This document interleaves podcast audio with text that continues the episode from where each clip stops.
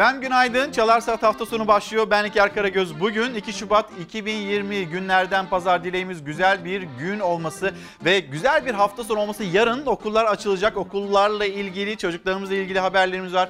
Bunları paylaşacağız sizinle. Çokça haber hazırladık. Akşamdan sabaha e, yine önemli son dakika diyebileceğimiz sıcak gelişmeler var. Onları ekranlarınıza taşıyacağız. Hemen bir dışarıyı göstereyim sizlere. Tatilin de son günü İstanbul'da hava nasıl olacak acaba diye merak edenler varsa özellikle çocuklarımız bugün hava İstanbul'da güzel olacak. 17 dereceleri bulacak hava sıcaklığı. Hafta içinde çarşamba gününe memlekette aslında hava sıcaklıkları peyderpey yükselecek. Çarşambadan sonra yine bir soğuk hava dalgası gelmekte. Memleket havası diyelim ve başlayalım.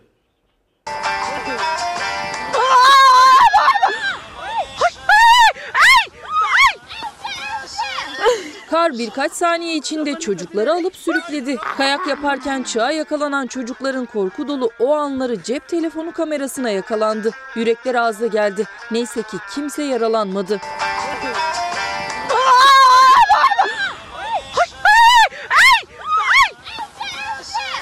Bingöl'ün Genç ilçesine bağlı Kekliklere köyünde bir grup çocuk kaymak için yüksek bir tepeye çıktı. Birkaç çocuk aynı anda kayarken bir arkadaşları da onları kameraya alacaktı. Ancak beklenmedik bir şey oldu. O anda çığ düştü. Dev kar kütleleri çocukları sürükledi. Şans eseri yaralanmadan kurtuldu çocuklar. Kimsenin burnu bile kanamadı.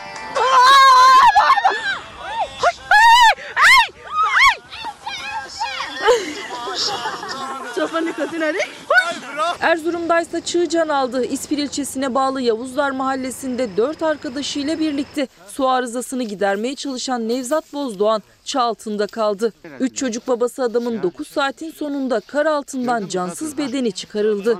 Haydi çevir.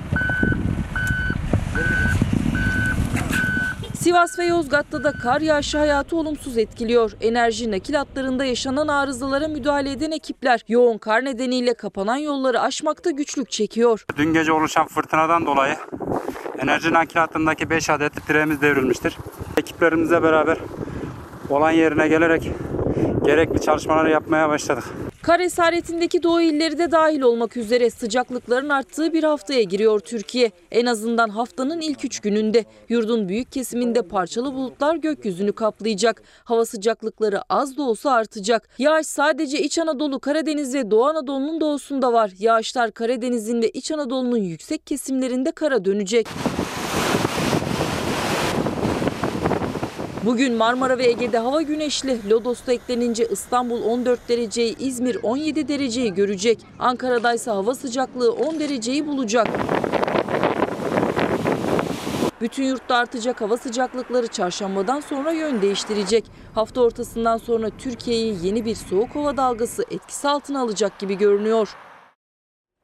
Hemen bir gazetelerimize geçiş yapalım. Posta gazetesi manşeti bütün gece dikkatle takip edilen bir operasyon. Aslında dünden beri, dün sabah saatlerinden itibaren biz bunun bilgilerini paylaşıyorduk sizinle. Wuhan kentinde Çin'in biliyorsunuz orada bir virüs var, koronavirüs ve bütün dünya diken üstünde bu virüs nedeniyle bu e, kentte, Çin'in bu kentinde de vatandaşlarımız vardı. Hem vatandaşlarımız hem de Azerbaycan'dan, Arnavutluk'tan ve Gürcistan'dan vatandaşlar dün bir operasyonla Ankara'ya, Türkiye'ye getirildiler. Operasyon tamam. Posta gazetesinin manşeti. Türkiye Koca Yusuf adlı dev kargo uçağıyla 32'si Türk, 42 kişiyi koronavirüs salgınının merkezi Wuhan'dan 32 saatlik başarılı bir operasyonla çıkardı. Mürettebat sağlık ekibi ve yolcularla birlikte 62 kişi 17 ambulansla hastaneye kaldırıldı. Başka hastalara kapı e, hastanede 14 karşı ve kapalı kalacak bu hastalar. 14 günde yine karantina altında tutulacaklar. Birazdan Sağlık Bakanı Fahrettin Koca onun cümleleri var. Duyacaksınız bu operasyon nasıl başarıyla tamamlandı ve bu hastaların sağlık durumları ile ilgili vücutlarında bir virüs var mı yok mu bununla ilgili çarpıcı ve önemli açıklamalarda bulundu. Posta gazetesinden bir bilgi daha toplanan verginin 8 katı harcandı. İletişim Başkanlığı Twitter'dan 2003-2020'de deprem bölgelerine yapılan harcamalara ilişkin paylaşımda bulundu. Videoda 2003-2020'de toplam deprem vergilerinin 147.2 milyar lira olduğu bildirildi. Toplanan vergilerin aynı dönemde deprem bölgelerine yapılan toplam harcamanın ise 1.2 trilyon liraya ulaştığı bu şekilde toplanan vergiden 8.3 kat fazla harcama yapıldığı belirtildi denilmekte. İletişim Başkanlığı'nın paylaşımı bu şekilde. Cumhurbaşkanı Erdoğan biz 5 kat fazlasını harcadık demişti. İletişim Başkanlığı 8 kata çıkardı. Önümüzdeki günlerde başka kalemler de eklenirse belki daha da artabilir. Nasıl artıyor peki hani bu e, bu vergiler vergilerle kuşkusuz artıyor.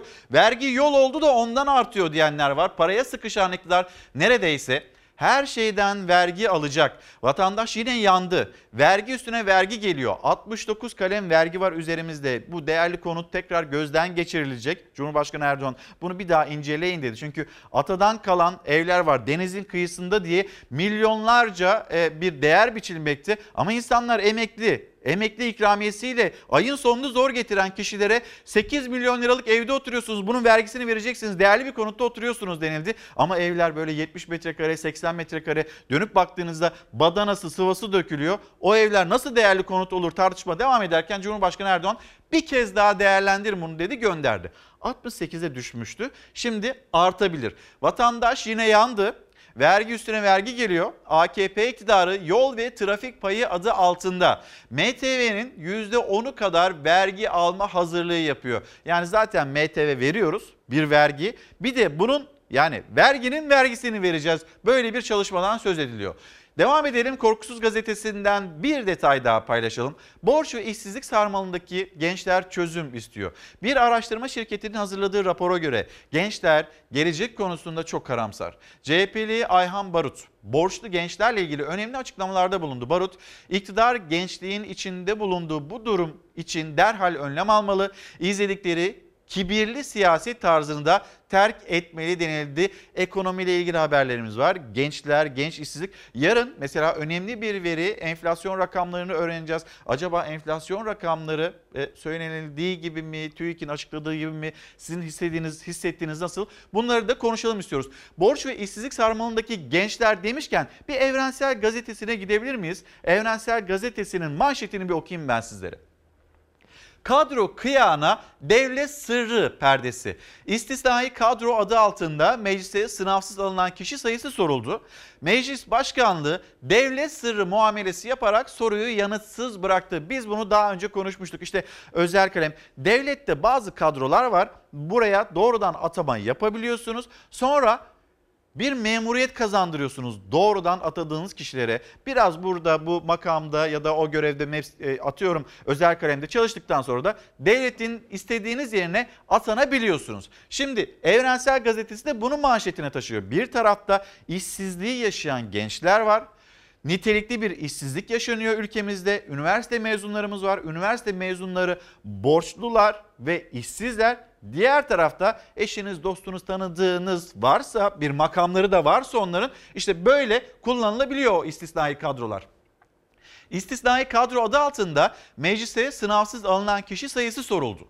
Meclis Başkanlığı devlet sırrı muamelesi yaparak soruyu yanıtsız bıraktı. Soru önergesinin sahibi de CHP milletvekili Mahmut Tanal'dı.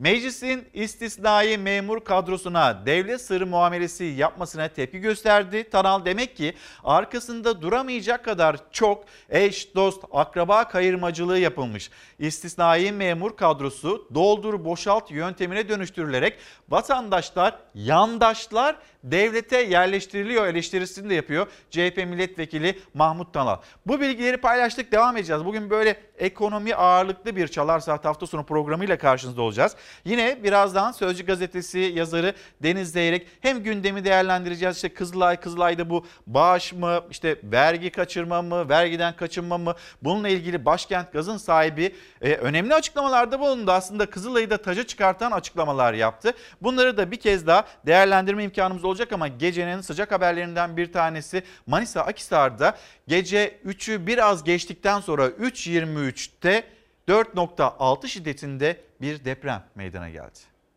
Çok şiddetliydi. Korktuk çoluk çocuk torunlarla ailem, yaşlarımız, komşularımız çıktık. Hissettik çok. Dolaplar çok sallandı, vitrinler sallandı. Sarsıntıların ardı arkası kesilmiyor. Manisa'da da artçılar sürüyor. Son depremin büyüklüğü 4,6. Yeni yatmıştık daha. Uyumamıştım ben.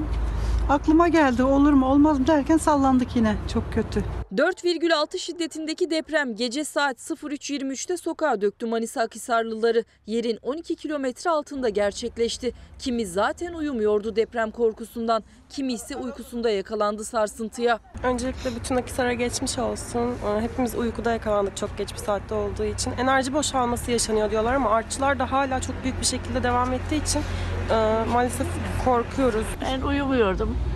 His- Hissedince hep beraber çıktık dışarıya. 6,8'lik depremin merkezi Elazığ'da ise hasarlı binaların yıkımı sürüyor.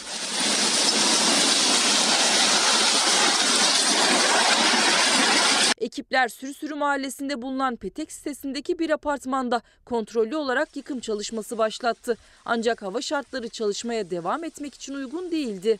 Ekipler ara verdi yıkıma ancak 4 katlı bina zaten yıkıldı yıkılacaktı. Çalışmalara ara verildikten kısa süre sonra büyük bir gürültüyle kendiliğinden çöktü bina.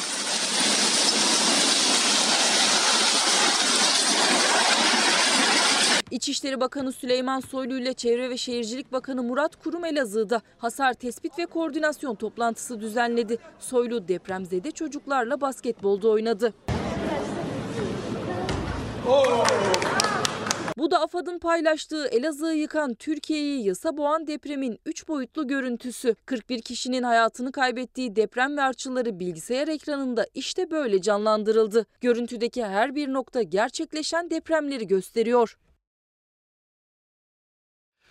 Nurcan Hanım günaydın. Didim'e selamlarımızı iletelim bizler de. Ee, Aysel Hocam devletin istisnai kadrosunda liyakat esas alınmalı demekte. Şimdi liyakat konusu bütün siyasetçiler tarafından gündeme getiriliyor ama bu kadrolarda güzel bir şekilde kullanılıyor. Evrensel Gazetesi'nin manşetine atıfta bulunarak bu mesajı göndermiş. Bugünkü başlığımız tam zamanı bu başlık altında e, göndermek istediğiniz mesajlar varsa lütfen bizlere iletin. Gün boyu gazetesi deprem bölgesinde faturalara 90 gün ara Türkiye'yi sarsan deprem sonrası Elazığ ve Malatya'da yaralar sarılıyor.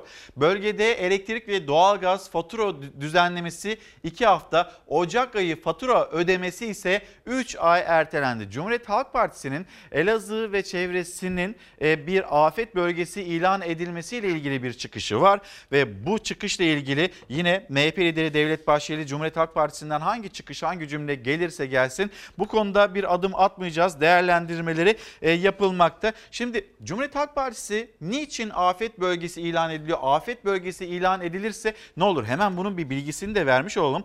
Bütün sağlık hizmetleri o bölgede herkese ücretsiz verilir. Afet bölgesi ilan edilirse tüm maddi kayıplar devlet tarafından ödenir. Hasar görmüş binaların tamiri yapılıncaya kadar içine girilmesine izin verilmez. Şimdi siyaset de bunu tartışıyor. Cumhuriyet Halk Partisi'nin çıkışı afet bölgesi olsun mu olmasın mı? E, diğer tarafta İçişleri Bakanı Süleyman Soylu'nun açıklamaları. Birazdan onu da ekranlarınıza taşırız. Evleri yıkılmış veya zarar görmüş yurttaşlara yeni ev tahsis edilir. Esnaf için bütün bankalarda faizsiz kredi imkanı sağlanır. Bütün şirketlerin, esnafların veya kişilerin devlet birimlerine ve bankalara olan borçları silinir veya borç süresi uzatılır. Afet zedelerin taşınmasını gerektirecek durumlarda bütün giderler bakanlık tarafından karşılanır gibi e, bir takım e, faydalı denilebilecek hani bu afetten sonra e, insanlar için nefes aldırabilecek e, adımlar ya da sıkıntılarını bir nebze giderebilecek adımlar atılabiliyor. Afet bölgesi ilan edilirse. Şimdi siyasette bu konu çok çok konuşuluyor, tartışılıyor. Bir gelelim Türk Gün Gazetesi'ne. Türk Gün Gazetesi'nde hem MHP lideri Devlet Bahçeli'nin değerlendirmeleri var hem de CHP lideri Kemal Kılıçdaroğlu'na yönelik eleştirileri var. Yani CHP'yi biz artık e, hani onlardan gelen hiçbir şeyi kabul etmeme noktasına geldik demekte MHP lideri. Şimdi Avrupa Türklüğü yalnız değildir bir sürüm manşeti. Diğer açıklamaları yine buradaki buluşmadan sonra CHP'ye güvenimiz yok dedi MHP lideri.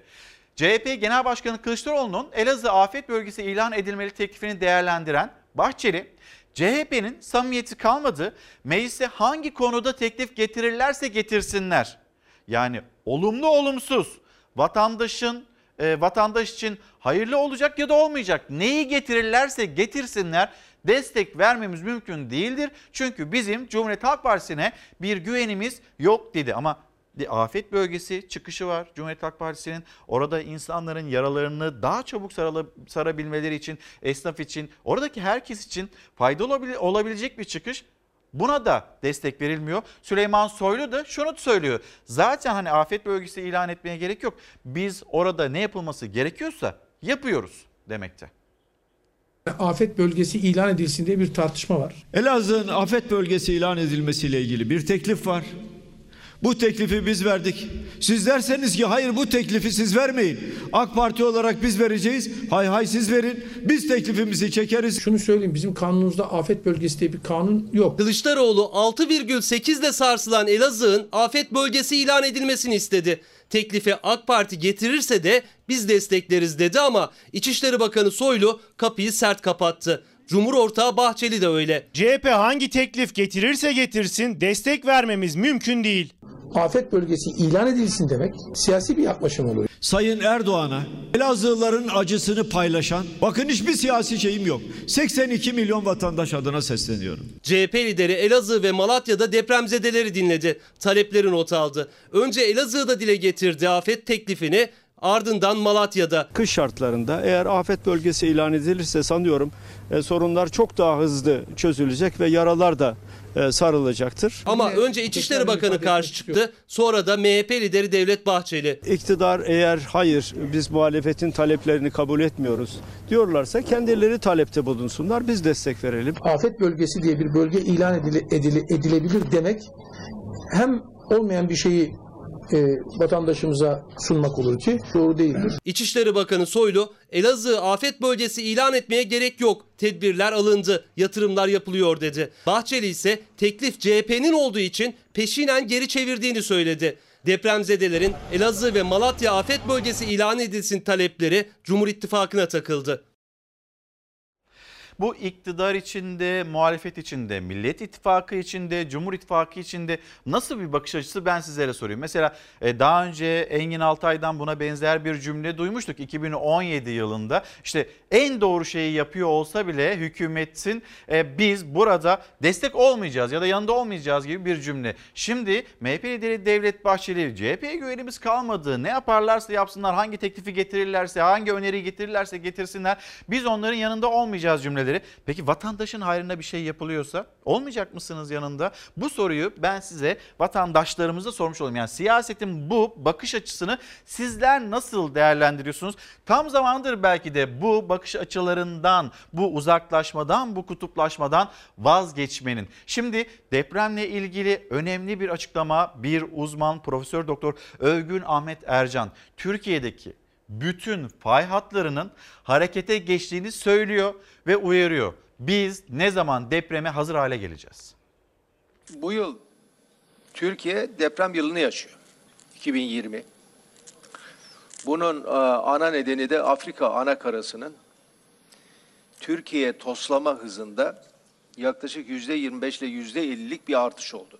İtiyor yani. İtiyor. Anadolu. Kuzeye doğru itiyor ve aynı zamanda altına dalıyor. Şimdi bu Türkiye'yi çok kastı. Anadolu Yarımadası'nı çok kastı.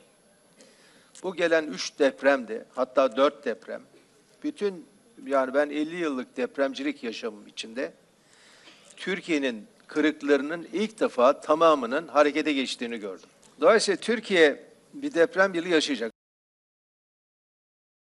Hemen gelelim Koca Yusuf operasyonu ile ilgili gelişmeleri ve son dakika bilgilerini aktaralım sizlere. Türkiye Gazetesi manşeti ölümden kaçış, Türklerin virüsün başkentindeki esareti bitti. Koca Yusuf Wuhan'da hapis hayatı yaşayan 32'si Türk 42 kişiyi alıp geldi. Şimdi Sağlık Bakanı Fahrettin e, Koca'nın dün akşam yaptığı açıklamalar var. Sesleri var hemen getireceğiz ekranlarınıza. 6 vatandaşımız Çin'de kalmak istedi. Yolcuların sağlık taramasında hastalığa rastlanmadı. Ama buna rağmen Ankara'da Zekai Tahir Burak Hastanesi'nde 14 gün boyunca bu yolcular karantina altında tutulacaklar ve yine gözlemden geçirilecekler.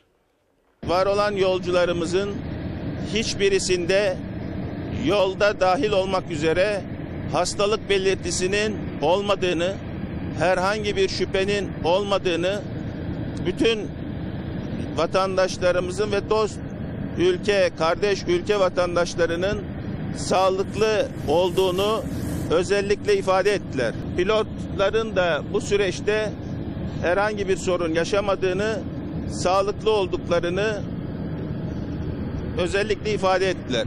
Şu an yolcular hazır halde bekletilmiş olan ambulanslarla hastaneye sevki yapılıyor. Ülke olarak bütün tedbirlerimizi erken dönemde aldık ve bugüne kadar hiçbir koronavirüs tanısı alan hastamız olmadı. Gazete Pencere ile devam edeceğiz. Önce ilk sayfasına bakalım. Her iş adamının rüyası. Havalimanı için verilen garanti 3 şehrin nüfusuna yakın. Şimdi Afyonkarahisar, Uşak ve Kütahya öyle bir garanti veriliyor ki iş dünyasına, iş insanlarına o 3 şehrin nüfusuna yakın bir garantiden söz ediliyor. Afyonkarahisar, Uşak ve Kütahya'da yaşayanlar için yapıldığı iddia edilen havalimanına hazinenin verdiği yıllık yolcu garantisi 1.3 milyonun üzerinde. Bu 3 ilin toplam nüfusuysa 1.6 milyon. Bu nasıl mümkün olacak? Şimdi yurt dışından buraya bu memlekete ya da memleketlerine gelecek yolcular bunlar hesaplanıyor belki ama şu ana kadar bu da gerçekleşmedi. Uzun vadede kazanacağız demekte. Ulaştırma Bakanı'nın açıklamaları bu yönde ama yine de hala biz o rakamlara ulaşamadık.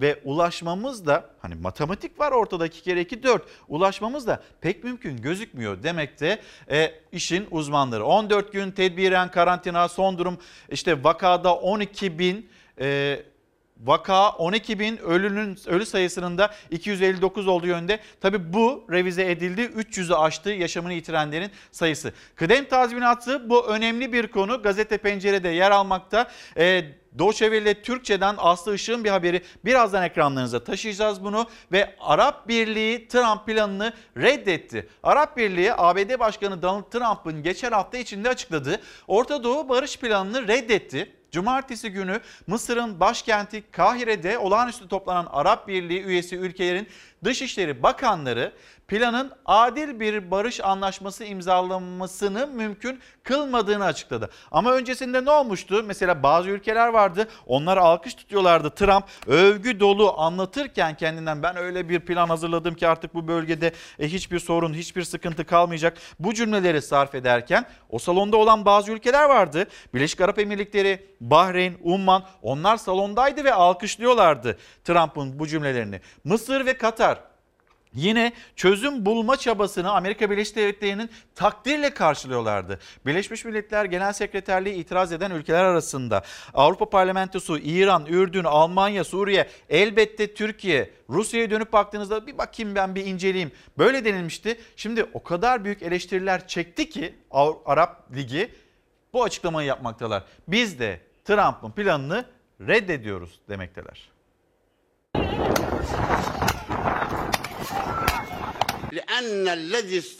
Trump'ın yüzyılın anlaşması planını reddediyorum. Tarihe Kudüs'ü satan veya vazgeçen biri olarak geçmeyeceğim. Filistin lideri Mahmut Abbas, Trump'ın sözde barış planına destek veren Arap ülkelerinin bakanlarının yüzüne söyledi bu sözleri.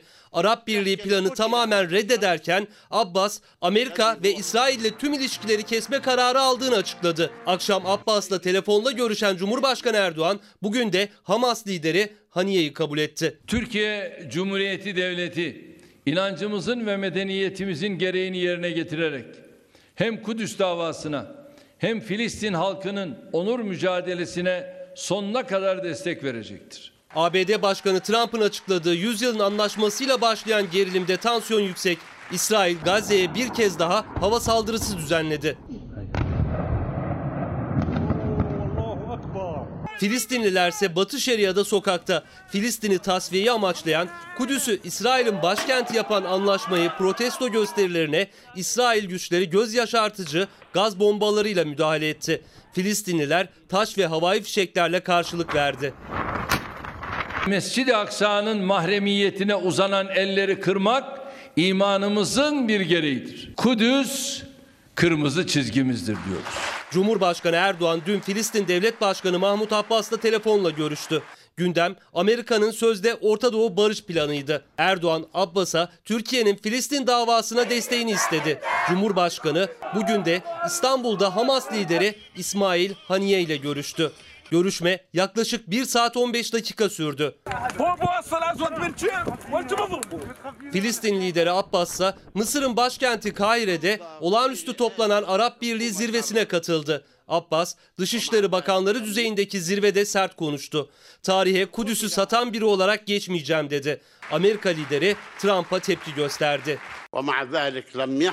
Amerika Birleşik Devletleri artık Filistin için dost bir ülke değil. Trump'la görüşmeyi de reddettim. Filistin davasını tasfiye etmeyi amaçlayan bu plana karşı Arapların ortak bir tutumu olmalı. İslam dünyasının hiçbir yerinde, hiçbir kitle, hiçbir Müslüman millet bu anlaşmanın tarafı olmayacak ve Kudüs davasını satmayacak, Filistin davasını satmayacak. Abbas'ın çıkışı olumlu karşılık buldu. Arap Birliği Trump'ın sözde barış planını tamamen reddettiğini ve hiçbir şekilde dikkate almayacağını duyurdu. Arap Birliği'nin çıkışına Türkiye'den ilk tepki Cumhurbaşkanlığı sözcüsü İbrahim Kalın'dan geldi. Kalın doğru karar ama yine de ihtiyatlı olmakta fayda var dedi.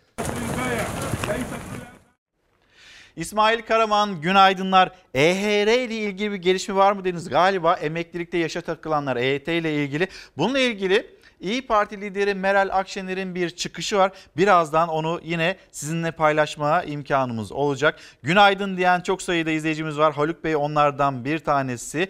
E, İlçen Ayan Kuzey Kıbrıs'ın güneşli sabahından Fox TV çalar saatine günaydınlar ve Kuzey Kıbrıs Türk Cumhuriyeti'nden selamlar demekte. Azime Hanım günaydınlar ve demekte ki Yasemin Hanım da ülkemiz deprem ülkesi tüm siyasilerin birlik olup önlem almasının tam zamanı siyasi görüşe göre değil insani görüşe göre önlem almamız gerekiyor demekte tam zamanı başlığı altında bunu bizimle paylaştı. Teşekkür ederiz. Yeni Şafak gazetesi manşeti Cumhurbaşkanı Erdoğan çok uzun süredir söz ediyordu. Şimdi bunun test e, sürüşleri başladı. Öyle söyleyelim. İlk uçak gemimiz denizde. Türkiye'nin ilk milli uçak gemisi TCG Anadolu dün Vira Bismillah diyerek denize açıldı. Tuzla'daki Sedef Tersanesi'nin kuru havuzundan çıkarılan gemi bir yıl sürecek testlerin ardından envantere girecek. Donanma TCG Anadolu'yla dünyanın sayılı deniz kuvvetleri arasında girecek. Gemi ilk önce havuzlu çıkarma gemisi olarak tasarlandı. Hedefimiz 2023'te uçak gemisi olmalı diyen Cumhurbaşkanı Erdoğan talebi üzerine uçak gemisine dönüştürüldü. 16 uçak ve en az 32 helikopter taşıyabilen dev gemi 1500 kişilik çıkarma gücüyle Türkiye'yi deniz aşırı görevlerde büyük bir kabiliyete eriştirecek. TCG Anadolu test için denize açılırken sıra gemiye konuşulacak uçakların seçimi ve tedarikine geldi denilmekte. Yeni Şafak gazetesinin manşet haberinde. Şimdi Doğu Akdeniz, Doğu Akdeniz konusunda yine sıcak gelişmeler yaşanıyor. Libya biraz böyle gündemin gerisinde kalmış olsa da Libya'da, Libya'daki gelişmeleri dikkatle takip ediyoruz. Daha da yakından takip ettiğimiz konuysa İdlib'de yaşanılanlar, İdlib'de insanların, masumların üzerlerine bomba yağıyor ve bir anlaşmaya varmıştık biz Rusya ile İran'la. Bu anlaşma tamamen çöpe atılmış durumda ve yaklaşık 700 bin insan yavaş yavaş Türkiye sınırına doğru ilerliyor. Dün Hatay Belediye Başkanı'nın cümlelerini Lütfü e, Savaş'ın cümlelerini paylaşmıştık sizinle. Ya bir değil e, yani bırakın 700 bini biz bir tane mülteciyi bile ağırlayacak durumda değiliz. Hatay tamamen doldu diyen bir belediye başkanı orada yaşanılan sıkıntıyı anlatmıştı bu cümlelerle. Ama sınır bölgesinin de hareketli olduğunu söyleyelim. E, Hatay ve Gaziantep'te sınır birliklerine obüs, tank ve e, komando takviyesi yapılıyor. Çünkü Cumhurbaşkanı Erdoğan'ın şöyle bir cümlesi var. Eğer bu bölgede sivillere yağan bombalar işte rejimin bombaları bunlardan bahsediyor. Eğer bu bölgede sonlanmazsa rejim insanların üzerine bomba yağdırmaktan vazgeçmezse biz askeri yöntemlerimizle devreye gireriz demişti. Şimdi sınıra sevkiyat var. Cumhurbaşkanı Erdoğan İdlib'e askeri müdahale sinyali verdi. Hatay sınırına sevkiyat yoğunlaştı. Suriyeli muhalifler Esad güçlerinin İdlib harekatına Halep ve Elbap'a saldırıya geçerek karşılık verdi. İdlib'deki vahşeti engellemek amacıyla Rusya ile bir mutabakat imzalamıştık. Bu mutabakat Esed rejimi ve onu destekleyen Rusya tarafından kanla ve acıyla adım adım delinmekte, bozulmakta, ihlal edilmektedir. Suriye'de çatışmasızlık lafta kaldı. Rejim güçleri İdlib'e saldırdı. Ateşkes çağrılarını içe saydı. Esed rejimi İdlib'deki saldırılarını artırmıştır. Rusya'nın hava desteği verdiği saldırılar her geçen gün şiddetlendi. Can derdine düşen siviller Türkiye sınırına yöneldi. Suriye ordusu İdlib kırsalında bazı köy ve ilçelerde kontrolü sağladı. Türk Silahlı Kuvvetleri'nin İdlib çevresinde kurduğu gözlem noktaları sıcak çatışmaların ortasında kaldı. Ankara Şam'ı uyardı. Sınır hattına sevkiyatı artırdı. Son bir haftada Hatay ve Antep sınırındaki birliklere tank, zırhlı araç, obüs ve mühimmat gönderildi. Komando takviyesi yapıldı. Suriye'nin tüm halkıyla birlikte istikrarını ve güvenliğini istiyoruz.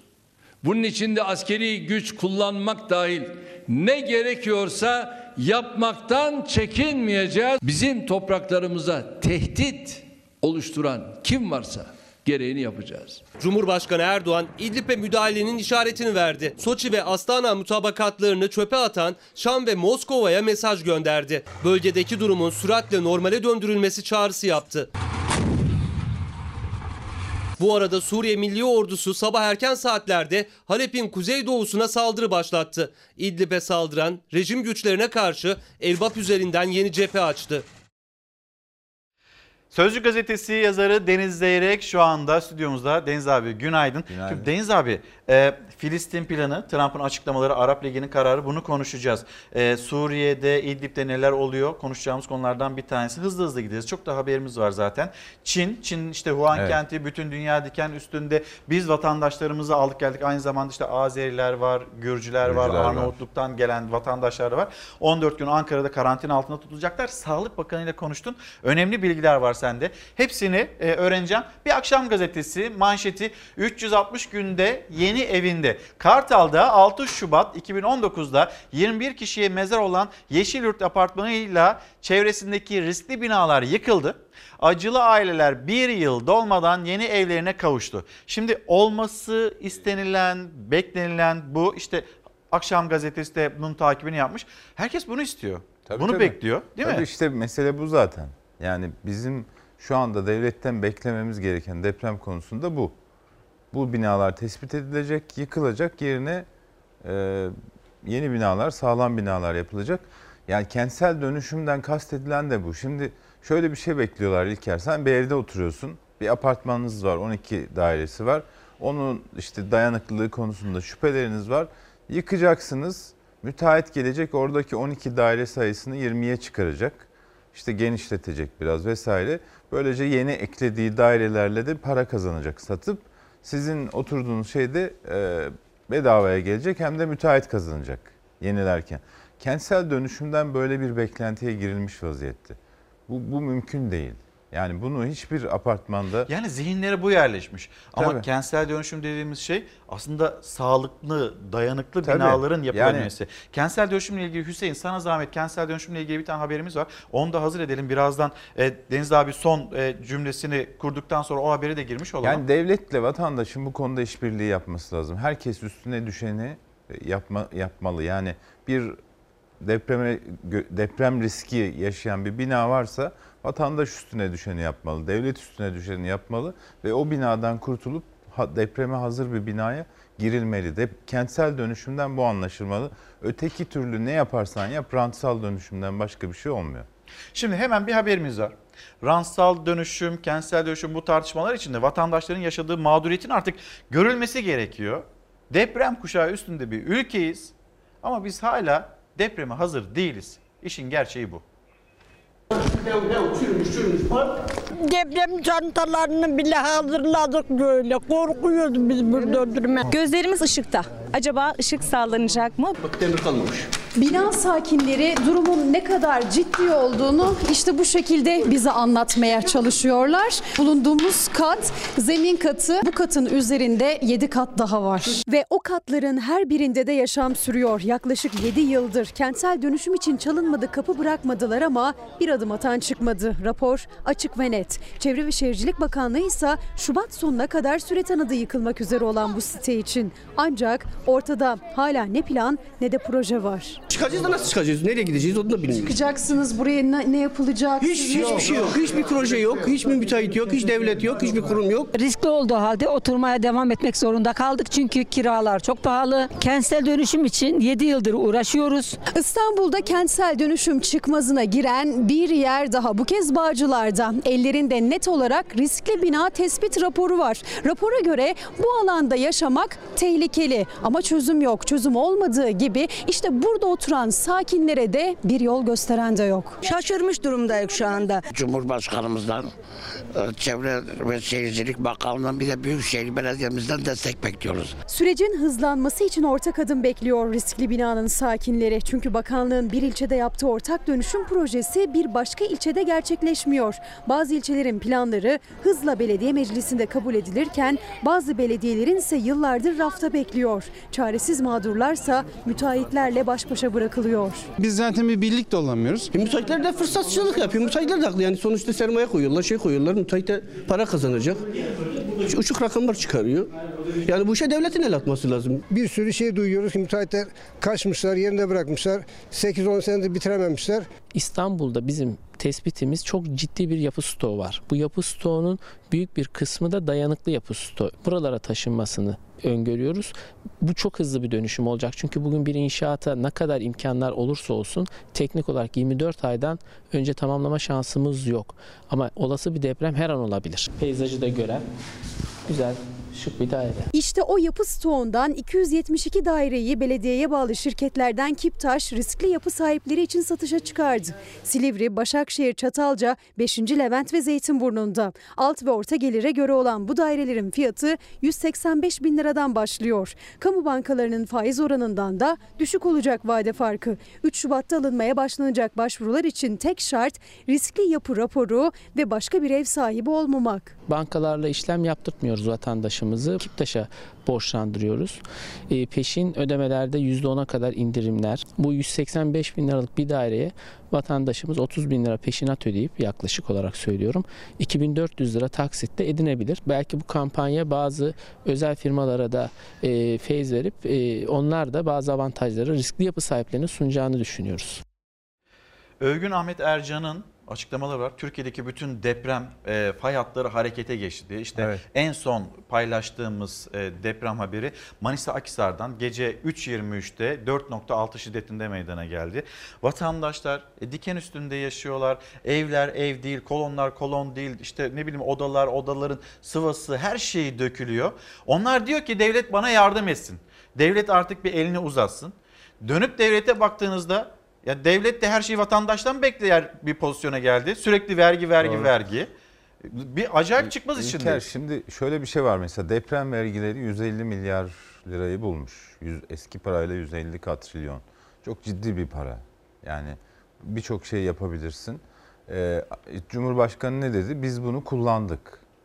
Nerede kullanıldı? Yani hangi kentsel dönüşüme katkıda bulundu? Vatandaşlar da bakıyorum sosyal medyada o tür Beş mesajlar atıyor. dedi. Yani Yani kullandık, ama katını nerede? kullandık. Yani İletişim Başkanlığı'ndan e, bir açıklama geldi Fahrettin Altun'dan. 5'ti 8'e çıkarttı İletişim Başkanlığı. Ama işte ne, ne, ne- neresi dönüştürülmüş, neresi nereye harcanmış, hangi depreme yani depremdeki riskli bina depreme dayanıklı hale getirilmiş, hangi kent taşınmış. E şimdi işte biraz önce izledik. O vatandaş ne yapsın? Müteahhit ne yapsın? Müteahhit diyor ki ben buraya niye cebimden para koyup başkalarına ev yapayım diyor. Ben de diyor değiştireceksen bunu kar etmem lazım Vatandaş diyor. o kadar naif ki müteahhite de hak veriyor. E doğru Yani ama orada yani yaşadığı müteahhit- mağduriyeti anlatıyor. Müteahhite de hak para vererek kazanmak istiyorlar. Yani onların da öyle bir derdi var. Devlet burada elini taşının altına sokmazsa vatandaşı e, müteahhitle karşı karşıya getirirse siz kendi aranızda anlaşın çözün derse Fikirtepe gibi şeyler ortaya çıkar.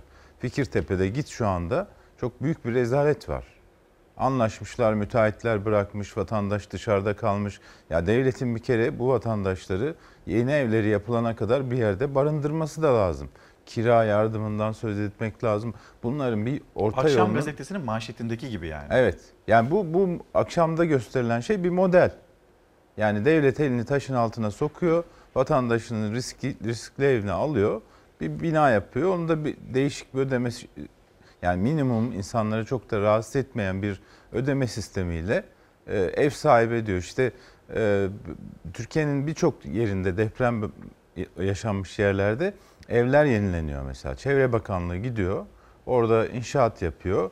Sonra köylüye evini teslim ediyor. Şu kadar vereceksin diyor. Köylü de veriyor ya da veremiyorsa e, işte satıyor o evi başka bir yerden başka bir ev alıyor vesaire. Yani bunun e, formülleri var. Dünyanın birçok yerinde uygulanmış. Bizim de bunu bulmamız lazım. Yani müteahhitle vatandaşı baş başa bırakıp siz aranızda halledin dediğin zaman hiçbir şey çözülmez ve şu anda kentsel dönüşüm e, konusunda durum bu. Yani yerel yönetimler ve devlet henüz daha üstlerine düşeni tam olarak yerine getirmiş değil. Vatandaşa havale edilmiş. Vatandaş da çaresizlikten hiçbir şey yapamıyor ve o sağlıksız binaların içinde depremi bekliyor. Deniz abi dün kurulan bir cümle CHP lideri Kemal Kılıçdaroğlu tarafından tamam bina yaptınız ama siz o binaları vatandaşlara bedava vermediniz ki o binaları sattınız dedi. Şimdi bu deprem vergileri ne oldu ne etti bu tartışma devam ediyor. Bir paylaşalım izleyicilerimizle geri dönelim. Buyurun. Dedim ki ya bu vergiler ne oldu? Yine en ağır hakaretlerle karşı karşıya kaldı. CHP'nin başkanı bu tarih cahilidir. Düzce depreminde bir Kocaeli, Sakarya depreminde Bolu'da neler olmuş, neler bitmiş bilmez. Bu vergiyi sadece ben ödemiyorum. Sadece siz de ödemiyorsunuz. Nereye harcanıyor bunu da bilmek bizim hakkımız. Ben vergimi ödüyorsam devleti yönetenlere de soracağım arkadaş bu vergiyi nereye harcadın? Bay Kemal sen kiminle cirit attığının farkında değilsin. Ve bu işi de öğrenemeyeceksin. Kılıçdaroğlu'nun deprem için toplanan vergiler nereye harcandı sorusu. Cumhurbaşkanının o soruya öfkesi. Elazığ depreminden sonra iki isim arasındaki gerilimi yüksek başlık deprem vergileri. Kılıçdaroğlu o soruyu bu kez depremin merkez üssünden Elazığ'dan sordu. Ben doğruları söylemezsem kendi vatandaşıma saygısızlık etmiş olurum. Ben şu soruyu soruyorum. Can kaybı var, mal kaybı var. Peki hangi önlemi alıyoruz? Utanmadan soruyor. Deprem için topladığınız paraları nereye harcadınız? Şimdi sorun Van depreminden haberin var mı diye inanın yoktur. 20 katrilyona yakın para harcadık. Deniyor ki oraya 20 katrilyon lira para harcadık. Ne zaman? 644 kişi öldükten sonra. Soru şu. Neden 644 kişi ölmeden önce yapmadınız? Cumhurbaşkanının Van örneğine Kılıçdaroğlu kriz yönetmek başka, önlem almak başka dedi. Japonya örneğini verdi. Japonya'ya bakalım. Bizden daha yüksek depremler oluyor orada. Ama bir kişinin burnu bile kanamıyor. Niçin? Binalarını ona göre yapıyorlar. Yine kıyamet koptu. Yine kızdılar. Suyu yoktu, suyu Van'ın. Devlet su işlerini seferber ettik. Zaten göreve geldiğimizden bu yana 27 katrilyonu buldu son rakamla. Nereye harcadınız diyor. Git yerinde gör neler yaptığımız. Binaları yaptınız doğru. 20 milyar lira harcadınız doğru. Ama hepsini sattınız. Depremzedeler bunları satın aldılar. Cumhurbaşkanı vergilerin depreme harcandığını söylüyor. Kılıçdaroğlu kalem kalem açıklanmasını CHP lideri iki gündür deprem bölgesinde. Yeni günde de depremzedelerle buluştu. Dertlerini dinledi. Yardımların muhtarlar eliyle dağıtılmasını istedi. Muhtarların da isteği vardı. 600 milletvekilleri birer aylığını bağış yaparak katkısını bekliyorum. Deprem kuşağındayız ve yine İstanbul için Kanal İstanbul'u e, konuşuyor, tartışıyor siyaset. Kanal İstanbul'un yapılması jeolojik açıdan yeni tehditler yaratabilir. Bir başka depremi, daha büyük bir depremi tetikleyebilir diyenler de var, demeyenler de var. Şimdi bu mesele rafa kalktı mı kalkmadı mı İstanbul Büyükşehir Belediye Başkanı Ekrem İmamoğlu masadan kalkmıştır, rafa kalkmıştır, artık yapılmayacaktır düşüncesine sahipti. Ama devlet bir internet sitesi uzantısıyla sahiplendi bunu. Fahrettin Altun, İletişim Başkanı Cumhurbaşkanı Boğaz nefes alacak, Türkiye kazanacak Kanal İstanbul projesine ilişkin proje detaylarını ve tüm soruların yanıtlarını içeren kanalistanbul.gov.tr internet sitesini yayına açtık dedi. Aslında bu projenin ne kadar yapılmak istendiğini bir anlatıyor, ne kadar ciddi olduklarını anlatıyor. İkincisi bunun bir devlet projesi haline geldiğini de Gov TR yani government diyerek de devlet diyerek de sahiplenmiş oluyorlar. Bir hemen gösterelim haberi Deniz abiyle konuşalım. Kanal İstanbul e, masası yıkılmıştır.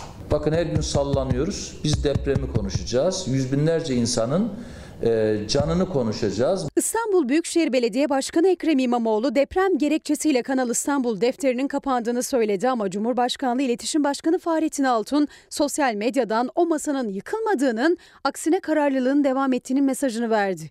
Gov.tr yani devlet uzantısıyla bilgilendirme sitesi açıldı internette. Kanal İstanbul projesine ilişkin proje detaylarını ve tüm sorunların yanıtlarını içeren internet sitesini yayına açtık. İstanbul'un projeleri bu şehrin mahalli yönetimlerine bırakılamayacak kadar önemlidir, hayatidir, büyüktür. Türkiye'de konu merkezi hükümetin konusudur deyip iki adım geriye çekilecek büyükşehir belediyeleri asla değiliz ve olamayız. Rutin belediyecilik hizmetleri yapması asla beklenemez. Bir yandan yetki tartışması sürerken Cumhurbaşkanlığı İletişim Merkezi internet üzerinden artılarını anlatıyor. Ekrem İmamoğlu da kameralar aracılığıyla eksilerini anlatıyor projenin. İstanbul'daki büyükşehir belediyeleri tarım çalıştayında kanal projesinin tarıma zarar vereceğini söyledi İmamoğlu. Israrlı bir şekilde şu tarafından su kanalı geçireceğim, bu tarafında şunu yapacağım. %10 civarında İstanbul'un mevcut tarım alanının %10 civarında kısmını Kanal İstanbul yok ediyor. E, şehirleşme etkisi bu zaten tahmini mümkün olmayan seviyeye doğru gider. Kanal İstanbul bir travma.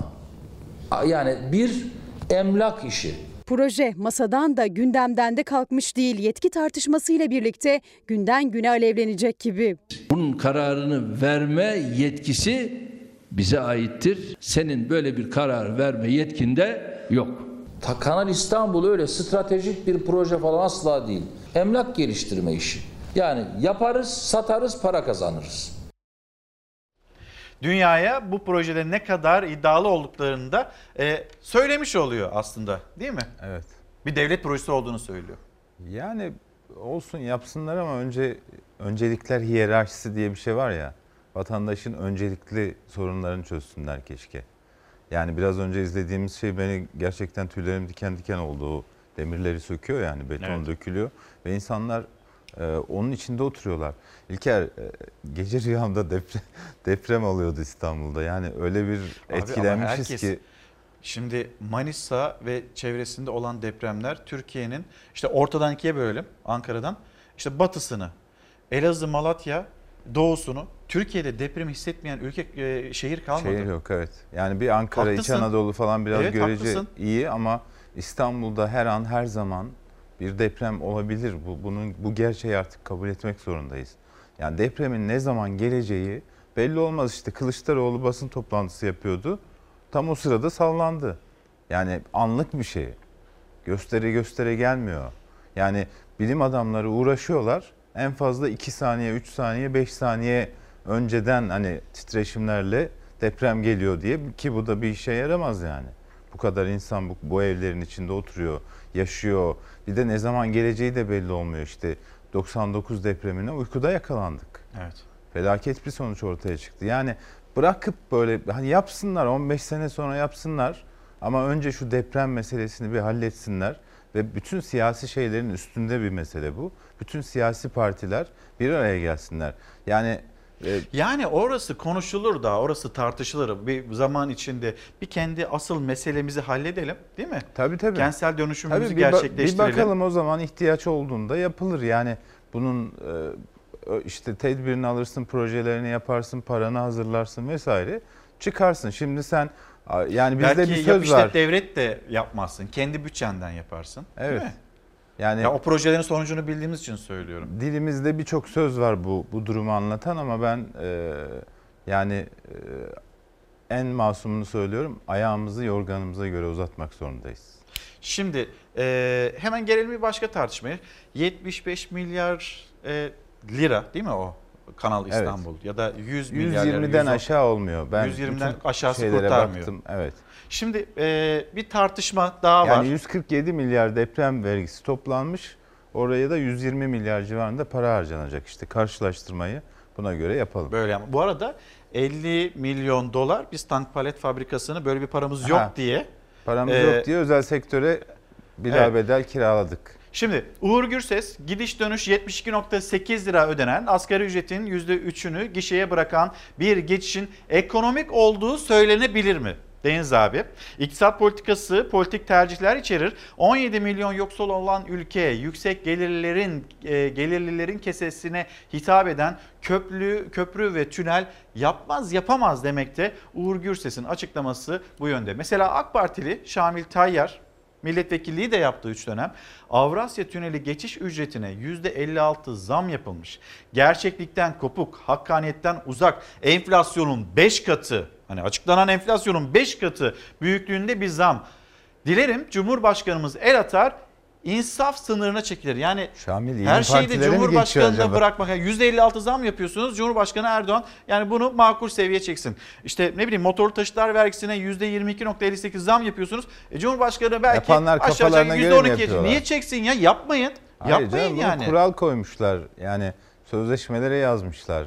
Şirketleri ikna ederken şu fiyatla başlayacaksın, şu kadar artış olacak.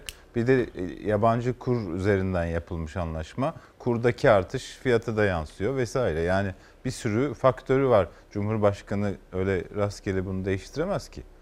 Şimdi Karar Gazetesi'nin manşeti bu artık zam falan değil demekte. Sehvendi gerçek oldu. Geçen yıl tam da bu zamanlardı. Yine o e, levhada yazıyordu zam yapıldı. Tam da seçimin öncesine denk geldiği için ya ne zam mı işte sehven oldu vesaire denildi. O zam ortadan kalktı. E, otomobiller için 2016'da 15 lira olan geçiş ücreti 36 lira 40 kuruşa çıktı. Yap işlet devlet modeliyle inşa edilen tüneldeki %56'lık artış böyle zam olmaz tepkilerine yol açtı. Birazdan Ya hani bir günde 73 lira ödüyorsun. Yani Evet. 10 gün gitsen 730 lira. 10 gün geçsen gidiş geliş. Evet. Yani neredeyse e, hani 20 bir gün ayda gitsen 30 gün gittiğinizde Ama 2600. Yani Şey- benim benim üzüldüğüm ne biliyor musun? Hani pahalı diye gitmesen de vergilerinden oraya geçiş garantisi verildiği için para ödeniyor yani. Yıllık hesabı yapalım. Yani 30 gün kullandığınızda 26 bin lira. E, aylığa vurduğunda 23 bin lira. Bu parayla bu geçişlerle gidiş gelişlerle e, ikinci el otomobil alabiliyorsun. Milli Gazete'nin bugün manşeti. Ama işte kurtulamıyorsun ki geçmesen de ödüyorsun yani. yani Geç- geçmesen de ödüyorsun o da Yani. doğru. Bir bakalım Avrasya zammına. Avrasya Tüneli'ne %56 zam geldi. Büyük bir zam. Karşıya gidiyorum. Mecidiyeköy'üne, Beşiktaş'a. Tünelden geçebilecek misiniz? Ee, şu anda geçmem. Ne kur artışıyla izahı mümkün ne de verilen garantiyle ücretle izahı mümkün. Zengin yolu diyoruz biz bunlara. Vakti az, parası çok olan insanların kullanımına açılmış özel yollar. Avrupa yakasıyla Anadolu yakasını birbirine bağlayan Avrasya Tüneli'ne %56 zam geldi. Bu oran dolar kurundaki artışın da enflasyonun da çok üzerinde. 23 lira 30 kuruşluk otomobil geçiş ücreti 36 lira 40 kuruşa yükseldi. Avrasya Tüneli'ne gelen zamla birlikte otomobiller için tek yön geçiş 36 lira 40 kuruş, minibüsler içinse 54 lira 70 kuruş oldu. Elbette o gidişin bir de dönüşü olacak. Çift yön düşünüldüğü zaman otomobiller 73 liraya, minibüsler ise 110 liraya dayandı. Bence bayağı külfetli. Avrasya Tüneli'ne zam her yıl Şubat ayının başında yapılıyor. Ocak ayındaki dolar kuruyla Amerika'daki enflasyon göz önünde bulunduruluyor. Dolar 2019'dan 2020'ye sadece %7 yükseldi. Ekonomi uzmanlarına göre bu şartlarda zammın %10'u geçmemesi gerekiyordu. Ne dolar bazındaki enflasyon artışı ne de Türkiye'deki kur artışıyla alakası yok. Buradaki zam %10'u geçmezdi normalde. %10'un üzerinde bir zam izahı yok. Türkiye'de enflasyon tek hane ama zamlar çift hane. 2019 yılının başında da seçim için geri sayılırken %38 zam gelmiş, sehven uygulandığı gerekçesiyle geri çekilmişti. Ancak o zam bile üstüne eklendiğinde %56 zamlı yeni tarife uzmanlara göre hala çok yüksek. Üstelik geçiş garantisi nedeniyle tüneli kullanmayanın cebinden de çıkmış oluyor parası. Ben uzun zamandır kullanmıyorum. ya. Neden? Biraz fiyatları yüksek geliyor. Geçişleri az olduğu için geçen araçların garantisi karşılamıyor. Eksiğini hazine üzerinden karşılıyor. Zengine yol yapıyorsunuz. Az sayıda araçla boş trafikte o yollar kullanılıyor. Eksik kalan tutarı da fakir vatandaşlar vergileriyle ödüyorlar. 15 Temmuz Şehitler Köprüsü ile Fatih Sultan Mehmet Köprüsü'nde geçiş gidiş dönüş 10 lira 50 kuruş. Avrasya Tüneli'nde ise 73 lira. Arada 62,5 lira fark var. İki kıta arasında geçiş yapmak zorunda olan hesabını yapıp ya geçecek ya da geçmeyecek tünelden. Köprülerle tünellerle ilgisi olmayansa verilen hazine garantisi yüzünden geçmediği tünelin parasını da ödemeye devam edecek. Kullanmaya devam edebilecek. Yok. Normal köprüyü, Boğaz Köprüsü veya Fatih Sultan Mehmet Köprüsü'nü kullanabilirim. Milli Gazete'nin manşetini de hemen gösterelim. Burak Kıllıoğlu'nun bir e, araştırması, değerlendirmesi. Otomobil geçiş ücretleri otomobili geçti. Enflasyonun %10 olduğu ve ekonominin dengelendiği tırnak içinde iddia edile dursun.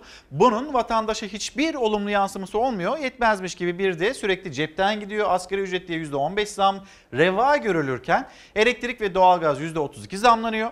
Son olarak Avrasya Tüneli geçiş ücretleri %56 zamlanıyor. Vatandaş geçse de geçmese de zamdan nasibini alıyor. Tek bir araç için yıllık maliyeti 26.572 liraya kadar çıkarken vatandaşa neredeyse ikinci el bir araç fiyatına denk gelecek vaziyette bu yapılan zam. Gelelim Kızılay. Vatandaş arabayı da alınca motorlu taşıt vergisi ödeyecek. O da motorlu bitmiyor. taşıt vergisinin de vergisi geliyor.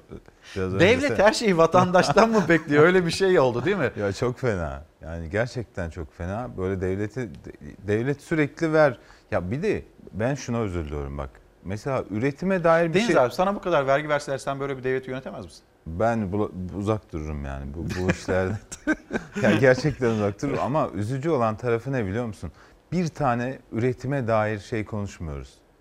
Bak Yok tabii yani ki. ki. konuştuğumuz bütün projeler tüketim projesi yani hizmet projesi. Para veriyorsun, hizmet satın alıyorsun. Kanal İstanbul da öyle. Bir şey üretmiyorsun yani. Para veriyorsun, şey- şeyden geçiyorsun. Köprü de öyle. İşte tüne hani bunların hepsi hizmet projesi. Bunun yanında üreteceksin, ihracat yapacaksın, para kazanacaksın. Yani böyle bir şey konuşmuyoruz. Bu tamamen özel sektöre bırakılmış. Üreteceksen de ithalat yapacaksın. İhracat Ya için işte ithalat yani yapacaksın. hayvancılık da dahil. Evet. Yani e, tarım da dahil. Bunlarda da proje yok. Her şey hizmet projesi, tüketim projesi. Ya biraz da üretimi konuşsak artık. Yani insanlar e, et, süt, işte e, meyve, sebze vesaire bunların hepsini ithal ya patates ithal ediyoruz ya. Geçen gün duydum e, sınır bölgesinde Suriye'den patates ithal ediliyormuş. Ya korkunç bir şey. Yani patatesi bile üretmekten bahsetmiyoruz artık. Sürekli tüketelim, sürekli hizmet satalım. E, vatandaş da yani bir yere kadar kazanmayan vatandaş daha ne ödeyecek, daha ne verecek? Bunları falan konuşmuyoruz maalesef. Çanakkale'de Yağcılar köyüne gittim. Orada e, Şeref abi var. Hayvancılıkla uğraşıyor. 10 tane ineği var. İşte süt e, onlardan edilmeye çalışıyor.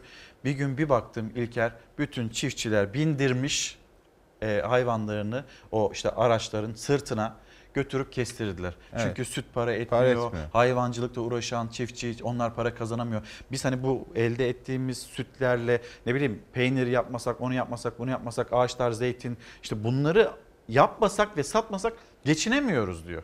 Evet. Ve biz Kanal İstanbul'u konuşuyoruz. Yani bu temel ihtiyacımızı daha yerine getirememişiz. En tepedeki şeyden bahsediyoruz. Evet. Bir temel ihtiyaçlarımızı karşılayalım. Vatandaşın günlük hayatını rahat bir şekilde yaşayacağı bir ortam sağlayalım. Ondan sonra Kanal İstanbul'u vesaire konuşalım. Yani her şeye karşı çıkıyorlar diyorlar ya. Evet. Karşı çıkma meselesi değil. Öncelikler meselesi. Yani önceliklerimizi iyi belirlememiz lazım. Şu anda Türkiye'nin önceliği yoksullukla mücadeledir. Tabii yolsuzlukla mücadele de artık öncelik haline geldi. Ama yoksullukla mücadele etmek zorundayız. Bu da üretimden geçer. Başka bir şansımız yok. Üreteceğiz, büyüyeceğiz. Üreteceğiz, büyüyeceğiz. Ortaya çıkan o artı değeri, katma katma değeri paylaşacağız. İnsanlarımız zenginleşecek. O zaman vergisini de öder, köprüsünü de ister, Kanal İstanbul'unu da ister. Şu anda öyle bir ortam var mı? O zaman memleketin bütün temel sorunlarını çözmüş olacağız. Şimdi dış politikayı da konuşacağız dedik Deniz abi ama e, açıkçası hani bu kadar Ya hani orada şunu söylemek istiyorum. Onun için ısrar ettim. Yani şimdi Filistin meselesi. Haberi sabah nasıl verdin? İşte e, Abbas'la telefonla görüştü Cumhurbaşkanı Haniye'yi ağırladı. Ya bir Filistin, bir Filistin. Yani bizim bu işte bir kere çözüm arıyorsak önce oradan başlamamız lazım. Evet. Bir Filistin, tek Filistin. Yaser Arafat'ın e, işte El Fethi'nin tek Filistin'i. Sen orada daha Filistin'i sen kafanda bölmüşken Hamas'a ayrı muamele, işte El Fethi'ye ayrı muamele yapmışken nasıl halledeceksin? Bunun derhal çözümü var. Te- önce tek Filistin. Filistin'in devlet başkanı kimse muhatabı ne olacak? İşi Hamas'la falan çözmeye kalkarsan Trump istediğini yapar. Bunun bunun bu kadar basit. Deniz abi çok teşekkür ederiz. Önümüzdeki hafta devam edeceğiz. Kızılay meselesini dün bolca konuştuk. Reklamlara gidelim. Yeni açıklamalar var. Mesela Başkent Gaz'ın yönetim kurulu başkanı e, Mehmet Torunlar'dan bir açıklama var. Nasıl Kızılay Başkanı Kerem Kın'ı taca çıkarttı onu izleyeceksiniz. ya. Deniz abi teşekkür ederim. yayınlar. Görüşürüz. Bir mola burada buluşalım. Efendim günaydın. Hafize Göbekli, Hüseyin Battal, İbrahim Kübra Uyan. Günaydınlarımızı iletelim. Arzu Eratak sizin aracılığınızla Adana'ya günaydınlar. Fersan Bey selamlarımızı iletelim. Fersan Bey'in bir paylaşım var. Hemen onu da aktarayım. Her sabah uyandığımızda sevdiklerimize sarılalım. Onların hayatımızda ne kadar güzel bir yeri olduğunu her zaman yanlarında olduğumuzu hissettirelim. Tam zamanı bunu hissettirmenin ama içinizden gelerek ve içten bunu hissettirmek gerekiyor. Evlilik yıl dönümleriymiş bugün 39. yıllarını kutluyorlarmış. Daha nice yıllarınız olsun eşinizde. Türk Gün Gazetesi manşeti paniğe gerek yok. Çin'den gelen bütün uçuşlarda bulaşıcı hastalık kontrolleri yapılıyor. Şu ana kadar 13 bin yolcu tarandı ve herhangi şüpheli bir yolcuya rastlanmadı. Türkiye'de kesin olarak koronavirüs tanısı konulan bir hastanın da bulunmadığı bilgisini paylaştı. Sağlık Bakanı Fahrettin Koca ve bir operasyon gerçekleşti. Çin'in Wuhan kentinden Türkiye'ye, Ankara'ya hem Türk vatandaşları hem de Azerbaycan'dan, Arnavutluk'tan ve Gürcistan'dan orada o şehirde neredeyse hani esir kalmış olan kişiler Türkiye'ye getirildi. Go go go. 16 bin kilometre yol, 32 saat süren yolculuk. Çin'in Wuhan kentinden tahliye edilen 42 Türk'ü taşıyan askeri uçak akşam saatlerinde Ankara'ya indi. Çin'de ise koronavirüs salgını nedeniyle can kaybı 304'e, hastalık tespit edilen kişi sayısı ise 14.380'e yükseldi. Özel tulumlu, gözlüklü ve maskeli sağlık personellerinin karşıladığı yolcular sağlık kontrollerinin ardından tahliye edildi ve dün sabah saatlerinde Wuhan Havalimanı'ndan hareket etti. Tam teşekküllü hastaneye dönüştürülen Türk Silahlı Kuvvetleri'ne ait dev kargo uçağı. Moğolistan'da yakıt ikmalinin ardındansa tekrar havalandı sağlık personellerinin gözetiminde. Aslında 48 kişiydi Çin'den Türkiye'ye dönme talebinde bulunan yolcu sayısı. 6 kişi vazgeçti o uçağa binmekten. Ve 32 saatlik tahliye operasyonu tamamlandı. Uçaktaki 32 Türk, 6 Azerbaycan, 3 Gürcistan ve bir Arnavutluk vatandaşı olmak üzere 42 yolcu ile mürettebat, teknik ekip ve sağlık personelinden oluşan toplam 62 kişi. 17 ambulansla Doktor Zekai Tahir Burak Hastanesi'ne götürüldü. Uçakta bulunanlar 14 gün boyunca tek kişilik odalarda gözlem altında tutulacak ve 3 günde bir her birinin tetkikleri yapılacak. Yemek dahil tüm hizmetler tek kullanımlık malzemelerle verilecek ve tüm atıkları tıbbi atık olarak değerlendirilip özel poşetlere atılacak. Uçakla uçak içinde bulunan malzemelerde Hava Kuvvetleri Komutanlığı'na bağlı kimyasal, biyolojik, radyolojik ve nükleer uzmanlarınca arındırma işlemine tabi tutulacak. Filiz Ekti, ünü bol, emekli olmanın tam zamanı hatta zamanı geçti bile emeklilikte yaşa takılanlar yaşadıkları sıkıntıyı hatırlatıyorlar. Tam zamanı başlığımız altında bizimle bu mesajı paylaştılar. Necati Bal günaydın. E, tatil bitti kaldığımız yerden devam edeceğiz. Evet yarın öğrenciler tatiller bitti sömestr. Öğrenciler yine ders başı yapacak onlar için ders zili çalacak. Ayşe Küçük günaydınlar çok ama çok teşekkür ederiz. Ümit Kaya'da ÖTV indirimi hakkında bir gündem çalışması yapmayı düşünüyoruz. Destek olur musunuz diye bir paylaşımda bulunmakta. ÖTV'de sıfır ÖTV olur mu acaba? Bunu e, isteyen, dileyen bir izleyicimiz. CHP'li başkanın vicdanı buz tuttu Adana Ceyhan Belediye Başkanı Kadir Aydar'ın işten attığı engelli Derya Sönmez'in dramı. Bakamadığı kızını çocuk yurduna verdi. Derya Sönmez 2016'da Ceyhan Belediyesi'nde engelli kadrosunda işe girdi. 31 Mart'ta seçimi kazanan CHP'li Kadir Aydar'ın işçi kıyımı onu da buldu. Sosyal medya profilinde Erdoğan var diye kapıya konan Sönmez 7 aydır açlıkla boğuşuyor. Eşi bakım evinde kalan kirayı ve elektrik parasını kaymakamlık yardımıyla ödeyebilen Sönmez, bakamadığı için 13 yaşındaki kızı İlen Nur'u devletin çocuk yurduna verdi. Şimdi tek isteği bir iş bulup kızına yeniden kavuşabilmek. Şimdi Sayın Belediye Başkanı, e, Adana Ceyhan Belediye Başkanı Kadir Aydar. Burada bir problem yok mu sizce? Burada bir mağduriyet yaratılmamış mı? Bunu yeniden incelemeniz gerekmiyor mu? Hem e, bu kişiyle ilgili hem de işten çıkardığınız söylenilen pek çok kişi burada bir mağduriyet yaratıp yaratmadığınıza lütfen bakın. Bir kişinin profilinde o kişi var diye bu kişi var diye kimse işten çıkartılmaz. Bu işten çıkarmanın gerekçesini kamuoyuna izah etmeniz gerekiyor. Sabah gazetesinin manşetinde bu özel haber paylaşılmış. Sömestr tatilinde eve gelen kızı İlenur'la hasret gidiren Derya Sönmez. Bir anne evladına bakamadığı için çocuğunu devletin yurduna çocuk yurduna bırakmak durumunda. Eğer bir işi olursa yeniden çocuğuna kavuşacak sömestr tatilinde yan yana getirilmiş bir anne ve kızından söz ediliyor. Lütfen Sayın Belediye Başkanı Kadir Aydar bununla ilgili hem bir açıklama yapın hem de burada yaratılmış bir mağduriyet varsa onu lütfen giderin. Devam edelim Sabah gazetesinden Sözcü gazetesine gidiyoruz. Meclis kesinlikle imar affı çıkarmayın dedi. İktidar ne yaptı? İktidar tam 7 kez imar affı çıkardı, imar barışı denildi. İşte orada e, toplanmış olan paralar da bayağı bir kıymetlendirildi. 20 yıldır deprem konusunda sadece konuşuyoruz. 99'dan sonra mecliste kurulan deprem komisyonu 50 sayfalık rapor yazıp uyardı. Bunlar dikkate alınmadığı gibi imar affıyla çürük yapılara onay verildi.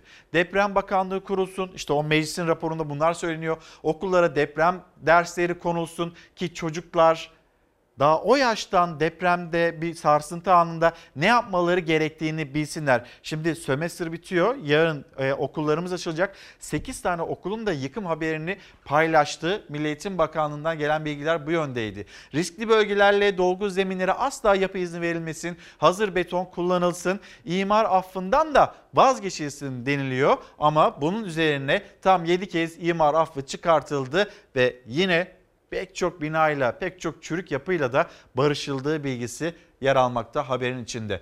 Devam edelim Sözcü gazetesinden seçtiğimiz diğer haberlere de hemen bir bakalım. Vatandaşımızla ilgili bir haber. Vatandaşın eli kombiye gitmiyor.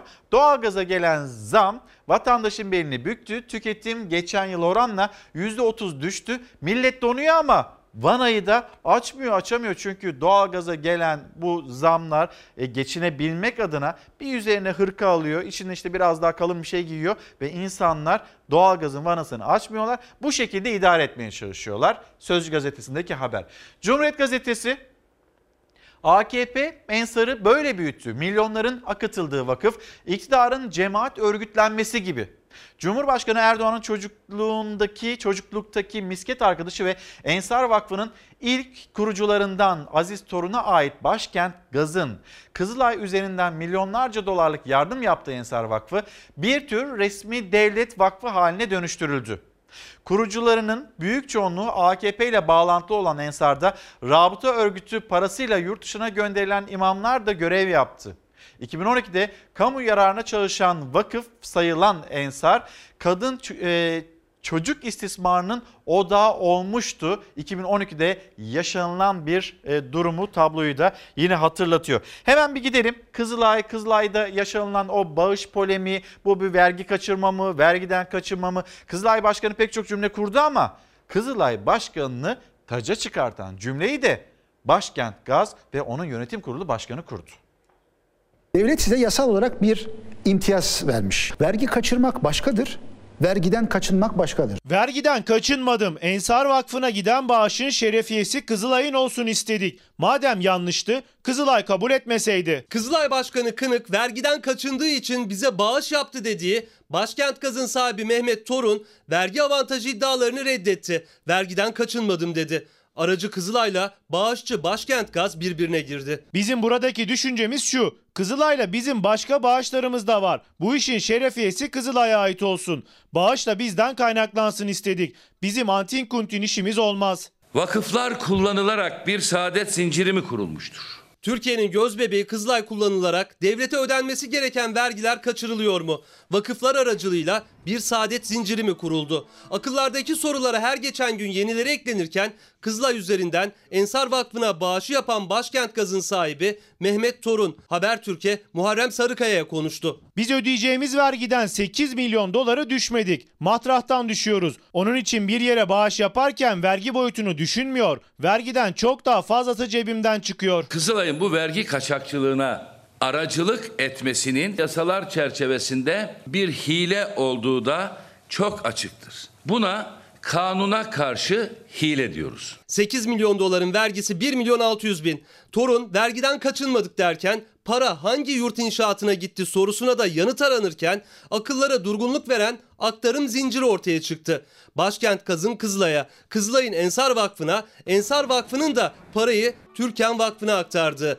Neden bu zincir kuruldu sorusuna Mehmet Torun bizim muhatabımız Ensar Vakfı dedi. Ensar Vakfı ile olan ilişkiyi onlarla Türken Vakfı ile konuşmanız lazım. Ben onlara girmem. Benim yaptığım bağışta Türken diye bir ifade geçmiyor. Siyasi iradenin kendini finanse ettirme şeklinin siyaseti zehirlediğini düşünüyoruz biz. Ensar Vakfı kendisine aktarılan 8 milyon dolarlık bağışın zincirin son halkası Amerika'daki Türken Vakfı'na gittiğini, vakfın da New York Manhattan'da yurt inşaatı yaptığını açıklamıştı. Torun, bağışın sınırları aşıp okyanus ötesine Amerika'daki yurt yapımına gittiğini bilmediğini söyledi. Türgev'e 31 ev almışsınız. Neden doğrudan yardım yapmadığınız sorusunu ise havada bıraktı. Uygun görmüyorum. Buna cevap vermeyeceğim. Kızılay'ın aracı olduğu bağış zincirinde kim konuşsa kafalar daha da karıştı. Yeni yanıtlar yeni soruları getirdi. En çok da yanıtı olmayan soruları.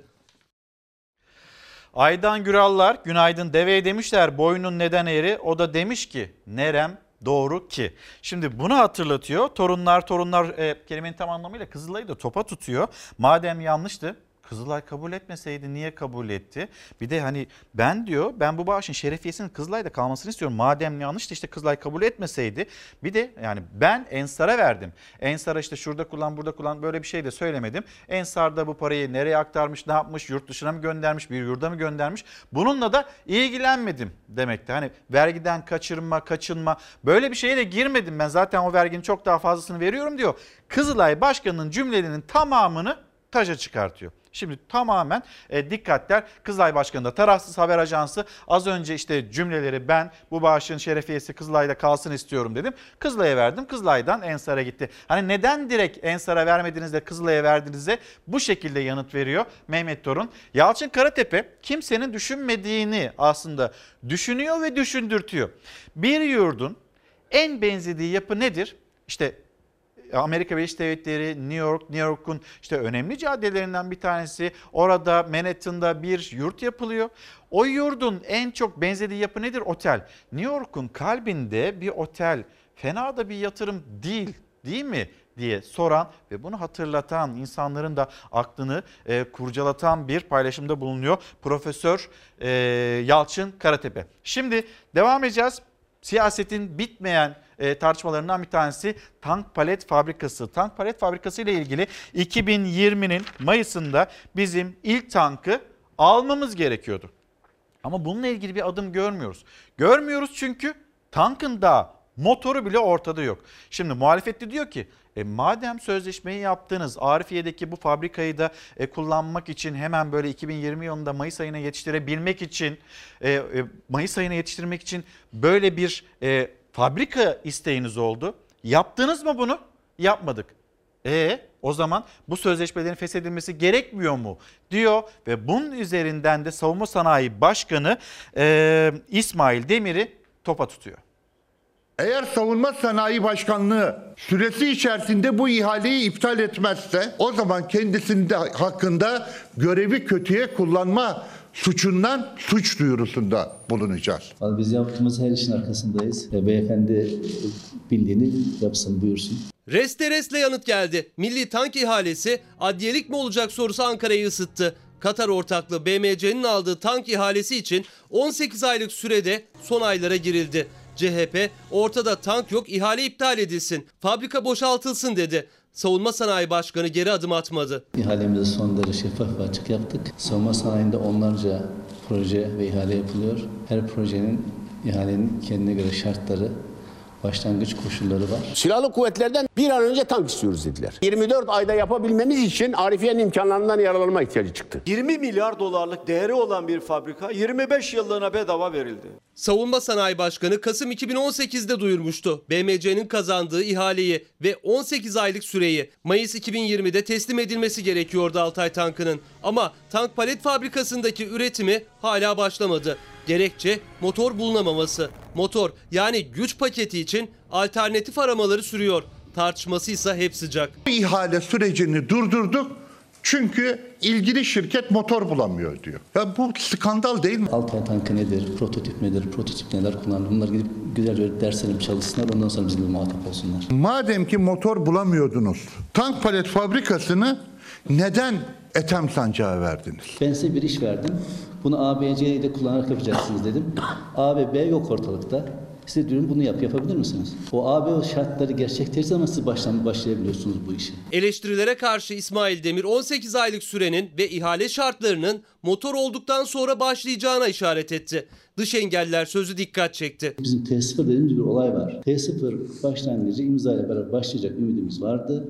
Ama önümüze çıkan engellerle ki bu dış engeller bu konuda spekülasyon yapan arkadaşların bu dış engelle ilgili hiçbir yorum yapmamaları da manidardır. BMC şirketinin tank palet fabrikasındaki menfaat süreci durmuyor, durdurulamıyor. CHP tank palet fabrikası polemiğinde sözünü sakınmıyor. İhalenin de takipçisi. Tartışmaların gölgesinde Altay tankı için üretim ne zaman başlayacak merak konusu. Ee, Özcan Dönmez erken seçim var mı diye soran bir izleyicimiz. Daha bir kamıştı motordan hala ses yok demekte. Motorun kendisi yok ki bir ses olsun. Şimdi A yok B yok C nasıl olsun demekte. Savunma Sanayi Başkanı İsmail Demir'in bu cümlesi e, kurduğu cümle bu. E, diyor ki o zaman muhalefette motor yok. Siz gittiniz fabrikayı verdiniz. Mayıs 2020'de bu işte tankın ortaya çıkması gerekiyordu. Gerekiyordu. E bu şartlar yerine gelmemiş. Nasıl oluyor da bu fabrika hala kullanılabiliyor? Burada sözleşmenin iptal edilmesi gündeme gelmez mi? İşte bunların hepsi sorgulanıyor. Motor gelsin ondan sonra yapılacak. Yine e, savunma sanayinden verilen yanıtlar bu şekilde. Sözcüdeki bir haber hemen paylaşalım yine aktarmış olalım. Siyaset de bunu tartışıyor. Vatandaş ya bu kadar zam olur mu? Yok artık derken siyaset de bunu kuşkusuz tartışıyor. Memura emekliye %6, Avrasya'ya %56'lık zamla ilgili acaba siyaset hangi cümleleri kurdu? Memura asgari ücretliye zam yaparken enflasyonu düşük gösterme hevesinde olan hükümetin Avrasya tünelindeki geçişe zam yaparken bu kadar cömertliği göz yaşartıcı. Bu zammın yapılması bana göre tamamen geçen vatandaşlardan karşılanmasıdır. Başka bir şeyle izah etmek mümkün değildir. Avrasya Tüneli'ne bir gecede gelen %56 zam sadece vatandaşın değil siyasetin de gündemindeydi. Muhalefet emekliye, memura, asgari ücretliye yapılan zam oranlarını hatırlattı. İktidarı hedef aldı. Meseleye ciddi cümle kurmakta bile zorlanır hale geldik. TÜİK Avrasya geçiş güzergahını bütün gişeleriyle beraber devralsın. %56 zamla tespit etmiş olduğunuz ücret ile olması gereken ücret arasında 11 liralık farkı kimin cebine girecek? İstanbul'un iki yakasını birbirine bağlıyor Avrasya Tüneli. 2016 yılında açıldı. Geçen yılda zam yapılmıştı ama yeni ücret tablosu sehven denilerek kaldırılmıştı. Geçen yıl Ocak ayında sehven yapılan zam bir yıl gecikmeli ama katlanarak geldi. CHP'li Haydar Akar sözleşme şartlarını hatırlattı. Zam yapılamaz dedi. Zam yapmak söz konusu mevzu bahis değil. Çünkü sözleşme göre 4 dolar artı KDV Avrasya Tüneli'nin ücreti. Bugün de baktığınız zaman bu zamın 25.60 kuruş olması gerekirken 4 dolar artı KDV'ye 36 lira 40 kuruşa yükseltildiğini görüyoruz. Yani %56'lık bir zam yaptıklarını görüyoruz. Sadece zamlarıyla değil, yap işlet devlet modeliyle ve geçiş garantisiyle de siyasetin gündeminde tünel. Muhalefet son zam sonrası geçiş garantisine dikkat çekti. 70 bin günlük araç garantisi verdiler. Her yılın 2 Ocağı'nda 4 dolar artı KDV olarak ücreti belirlediler. Ama bu 4 dolar artı KDV'nin de üzerinde bir zam yapıldığını dolarla yapılan sözleşmeler artık yetmiyor. Doların güncel kuruyla da çarptığımızda bu rakamları elde etmemiz mümkün değil. Bu işleri biz söyleyince muhalefet ekonomiyi kötülüyor diye cevaplayan hükümetin bu geçişleri milletine izah etmesi lazım. Muhalefet sorularla rakamlarla yüklendi. İktidardan bir gecede gelen zam için açıklama istedi. Yeni bir vergi hazırlığı var. Onu da aktarmadan geçmeyelim. Ama bu arada Bir Gün Gazetesi manşeti Kanal İstanbul'u İstanbul Büyükşehir Belediyesi'ne zorla yaptırabilecekler. Mega zorbalık. Yerel yönetimler taslağına göre iktidar belediyelere rağmen istediği projeleri valilikler eliyle yapılabilecek, yapabilecek. Üstelik giderler de büyük şehirden karşılanacak. Manşet bu. Devam edelim diğer bilgileri de aktaralım. Aynı bölümde okuyorlar. Aralarında 234 puan fark var. Üniversitelerin aynı bölümlerindeki puan farkı ibretlik. Öyle ki Puan farkının tıpta 121, hukukta 93, 193, moleküler biyolojide 209, işletmede 234'e çıktığı görülüyor. Aynı bölüm, farklı üniversiteler. Siz de işletme mezunusunuz bir üniversitenin. E, diğer arkadaşınız da işletme mezunu o da farklı bir üniversitede. Aranızdaki fark 234 puan ama diplomanız aynı. Örneğin tıp bölümünde YKS'ye göre son sıradan üniversiteye girenler için en yüksek puan 499.85'te Koç Üniversitesi oldu. En düşük puansa Atatürk Üniversitesi'nin açtığı program oldu. Buraya son sıradan giren kişi 378.5 puan aldı.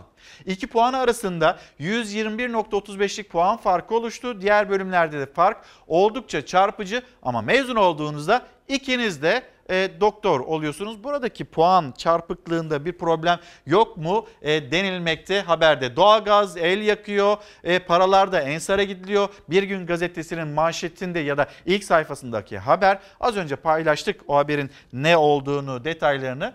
Gelelim yeni vergimize. Trafik ve yol katkı payı adı altında aslında verginin vergisi niteliğinde bir e, yavrumuz oluştu. E, motor taşıtlar vergisi üzerinden bir vergi daha alınacak. Yeni verginin adı yol ve trafik katkı payı olması planlanıyor. AK Parti'nin üzerinde çalıştığı yerel yönetim taslağına göre motorlu taşıtlar vergisinin %10'u kadar yol vergisi alınacak. Yani verginin vergisi. Katkı payı denmesi tabii ilginç bir olay. Verginin ismi de galiba biraz yumuşatılmak isteniyor. Çünkü vergi toplumsal yapıyı etkileyen hatta cebimizi direkt etkileyen en önemli faktörlerden bir tanesi. Fazla çalıştığımız mesaiden bile biz vergi ödüyoruz. Biz her türlü vergi mağduruyuz. Verginin vergisi bizi mahvetti yani. Henüz komisyona gelmedi ama yeni yerel yönetim taslağında belediye gelirlerinin artırılması için de maddeler var. Yol ve trafik katkı payı da onlardan biri. Yasalaşırsa 1500 lira motorlu taşıtlar vergisi ödeyenin cebinden 150 lira yol vergisi çıkacak. Ne kadar ödediğinizi hatırlıyor musunuz? İki vergiyi birden ödedim. 1200 TL. E, askeri ücretle çalışıyoruz zaten. Askeri ücretlere yaptıkları zam da belli. Vergilere gidiyor daha çok. İnsanlar e, peynir alamıyor. Bırakın eti geriye kalan parayla. Devlet kendine gelir yaratmak isterken bir bakıma hane halkından aldığı bedelle yaratıyor. Fakat bu e, tüketimi ve büyümeyi, ekonomik büyümeyi etkileyen bir faktör olarak karşımıza çıkıyor. Ekonomistlere göre planlanan tüm yeni vergi ve vergi zamları harcanabilir geliri azaltıyor. Bu da ekonomide daralmaya yol açıyor. Üretim yapmayan e, hükümetler ya da karar vericiler gelirlerini tek kaynak olarak vergilerden alırlar. E, vergilerin tekrar yükseltilmesi veya ek vergi kaynaklarının bulunması e, krizi bir bakıma daha e, derin bir resesyona veya durgunluğa bırakacaktır. Yeni yeni vergiler, vergilere gelen zamlar, verginin de vergisi derken minik minik artan maaşlar vergilerle küçülüyor. Ve son olarak yol ve trafik payı adı altında bir verginin vergisi daha çıkacak gibi görünüyor cüzdanımızdan. Geriye ne mi kalıyor? Hiçbir şey kalmıyor ki. Eksideyiz zaten. Biz hep eksideyiz yani. Kredili mevduat hesaplarına bakılsın genel olarak. Kredili mevduat hesaplarında ülkenin %90'ı eksidedir. 50 lirayla bir haftayı geçirmeye çalışıyoruz. Taslak hazırlık aşamasında onaylanıp yasalaşırsa aracı olan herkes bu payı ödeyecek. Para havuzda toplanacak. Nüfus ve yüz ölçümlerine göre belediyelere aktarılacak. Geriye hiçbir şey kalmıyor. Elde var sıfır. Allah herkese yardım etsin. Yarın enflasyon rakamlarını öğreneceğiz. Ama bugünden mesela e, İTO'nun İstanbul'un enflasyonu ile ilgili bir değerlendirmesi var ya da sendikaların hissedilen, yaşanılan enflasyonla ilgili öngörüleri ve araştırmaları var. paylaşalım. Bereket versin efendim. İşçinin maaşına zam yapılsa da karşısında açlık yoksulluk sınırı yükseliyor. Gıda enflasyonu artıyor. Yani asgari ücretlinin cebine giren para geldiği gibi artan maliyetler karşısında eriyor. Haydi abiler haydi ablalar. Birleşik Kamu İş Konfederasyonu yayınladı raporu. Ankara'daki pazar ve marketlerden fiyatlarını her ay düzenli olarak derlediği ve halkın en fazla tükettiği 77 gıda maddesinden oluşan bir sepet esas alınarak yapılıyor araştırma. Ve o araştırmaya göre halkın enflasyonu Ocak ayında bir önceki aya göre %4,2 oranında arttı. Yıllık artış ise Ocak 2019'a göre %27,4 oldu. Gıda fiyatlarında 12 aylık ortalama fiyatlara göre ise artış %42,3 olarak hesaplandı. Ocak'ta ekmek, un, bulgur, pirinç, makarna fiyatlarında bir önceki aya göre %1,45 oranında artış yaşanırken et, balık harcamalarında özellikle kırmızı et fiyatlarındaki gerilemenin etkisiyle %0,26 oranında düşüş oldu. İstanbul Ticaret Odası verilerine göre ise perakende fiyat hareketlerinin göstergesi olan İstanbul Ücretliler Geçinme İndeksi 2020 Ocak döneminde bir önceki aya göre %0,58, toptan fiyat hareketlerini yansıtan toptan eşya fiyatları indeksi ise %1,68 oranında arttı. Yeni Çağ gazetesi istemeseler de konuşacaklar. İyi Parti lideri Meral Akşener Terör örgütü PKK'nın şehit ettiği Fırat Yılmaz Çakıroğlu'nun adının verildiği Menemen'deki parkı açtı ve bu park açılışından sonra konuştu. Emeklilikte yaşa takılanlar gibi gıda konusunda gündemde tutup konuşmayanları zorlayacağız. Gıdanın dünyadaki en stratejik konu olduğunu vurgulayan İyi Parti lideri göreceksiniz kulağa sağır, gözü görmeyen ağları duymaya, görmeye ve konuşmaya zorlayacağız. İstemeseler de konuşacaklar. İyi Parti lideri e, Meral Akşener'in kurduğu cümle bu şekilde. Hani merak ediyordunuz emeklilikte yaşa takılanlar onlarla ilgili bir açıklama, bir değerlendirme var mı diye sormaktaydınız. Evet bu açıklama yapılıyor. Siyaset, muhalefet özellikle gündemde tutuyor bu konuyu. Gündemden hiç düşmeyen konulardan bir tanesi de kıdem tazminatı. Kıdem tazminatı ile ilgili 2003 yılından beri Şimdi sendikalar rahatsız değil, patronlar rahatsız değil ama sürekli işçinin önüne bu kıdemle ilgili bir düzenleme getirilmeye çalışılıyor. 2003 yılından beri hangi isim Çalışma Bakanı olursa onun gündemine aldığı bir reform, bir reform, bir reform diye konuştuğu konu. Geçtiğimiz hafta bir kez daha Hazine ve Maliye Bakanı Berat Albayrak'ın cümlelerini duyduk. Bu konuda emeklilikte bir ya da işte bu kıdem tazminatı ile ilgili bir düzenleme yapılması gerektiğini söylemekte. Nasıl bir düzenleme olacak peki? Deutsche Welle Türkçe'den Aslı Işık'ın kamu kaynaklarından edindiği bilgilere göre kıdem tazminatı uygulaması bireysel emeklilik fonlarına eklemlenerek erken ödenmesi belirli koşullara bağlanacak. Yani siz çalışıyorsunuz İşsiz kaldınız, patron sizi işten çıkarttı. Çalıştığınız süre boyunca kaç yıl çalıştıysanız brüt bir maaş ödemesi yapılıyordu sizlere. Artık bu olmayacak deniliyor yeni düzenlemede. İddia bu şekilde. Artık böyle olmayacak. Emekli olduğunuzu alacaksınız ya da konut aldığınızı alacaksınız. Bir işsizlik fonuna benzer bir fon kurulacak ya da emeklilik sistemine benzer bir sistemle artık bu tazminatlar ödenecek denilmekte. İddia bu. Türkiye kıdem tazminatında adım atmalı. Paydaşların hepsinin kazanacağı bir formül geliştirilecek. Türkiye'nin bu yüzyılını dönüştürecek bir reform olacak. Kıdem tazminatında yepyeni bir iddia. İşçi çalışma hayatı içinde elde ettiği hakkını, tazminatını işsiz kaldığında değil emeklilik ya da hastalık gibi şartlarda alacak. Biz kıdem tazminatı kırmızı çizgimizdir diyoruz. Sendikaların kırmızı çizgisi kıdem tazminatı ama 2003 yılından beri sürekli hükümetin gündeminde. Hazine ve Maliye Bakanı Berat Albayrak'ın açıklamalarına göre ise kıdem tazminatında bir değişiklik zaruret. Kıdem tazminatı reformunu da hayata geçireceğiz. Kıdem tazminatı bir güvence. İş hukukuna göre patron bir işçiyi işten çıkardığında çalıştığı sene kadar bürüt ücretten ödeme yapmak zorunda. İddiaya göre düzenleme burada yapılacak. En büyük hakkı ve en büyük güvencesi tazminat. İktidar yeni kıdem tazminatı uygulamasında tıpkı işsizlik sigorta fonunda olduğu gibi bir fon sistemi kurulmasını istiyor. İşsiz kalan içeride biriken hakkını, kıdemini hemen değil, emeklilikte, ağır hastalıkta, konut alımında ya da şartta alacak. İşsiz kaldığında değil. Hükümet reform olarak adlandırıyor ve değişiklik istiyor. İşçiye de teklifini henüz göstermedi ama emekli ikramiyesi görünümündeki çalışmaya bu haliyle sendikaların kapısı kapalı. Kıdem tazminatı bizler açısından, işçiler açısından, çalışanlar açısından en önemli iş güvencesi dayanaklarımızdan bir tanesidir. Eğer kıdem tazminatı fona devredilirse işçiler en önemli iş güvencesi dayanaklarından birini kaybetmiş olacaklar. Yeni bir düzenleme var. Hemen ekranlarınızda taşıyalım. Genelkurmay Başkanı e, tarafından da tanıtıldı aslında.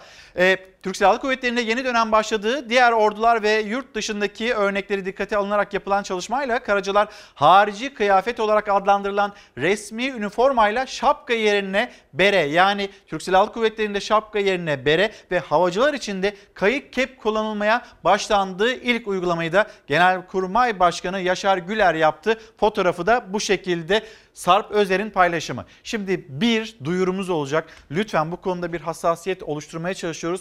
Bir kez daha kulak kesilin ve geri adım atmayın. Acil kök hücre aranmaktadır. Tolga'ya umut olabilmek için lütfen sizler de gidin ve bir tüp kan vereceksiniz ya da üç tüp kan vereceksiniz. O örnekler alınacak. Belki de Umut'a, belki de Tolga'ya umut olacaksınız. Tolga'ya değilse bile bu konuda işte ne bileyim bir kök hücreye ihtiyacı olan, dünyanın neresinde olursa olsun kök hücreye ihtiyacı olan birisine umut olmayı başaracaksınız. Ve bakın bu size de iyi gelecek. Bir iyilik yapacaksınız, çabalayacaksınız. Bu herkese iyi gelecek. Bir mola verelim. Hemen dönüşte buluşalım. Aylin Hanım günaydın. İzmir'e selamlar. Gürsel Tekin günaydın. Yakında birinci ve ikinci köprüde gidiş ve dönüş ücretli olursa hiç şaşırmayın deli dumrul köprüleri haline gelebilir buraları da her şeye ve her şeyden de vergi istenildiğini hatırlatan izleyicilerimiz var. Şimdi hemen bir dışarı göstereyim sizlere. Dışarıda yeni gün nasıl başlıyor? İstanbul'da bugün 17 derece dolaylarında olacak. İstanbul şu saat itibariyle elbette serin ama ilerleyen saatlerde 2 gibi 3 gibi hava sıcaklığı 17 dereceyi görecek denilmekte. Memlekette çarşamba gününe kadar havalar güzel. Çarşambadan sonra yeni bir soğuk hava dalgası.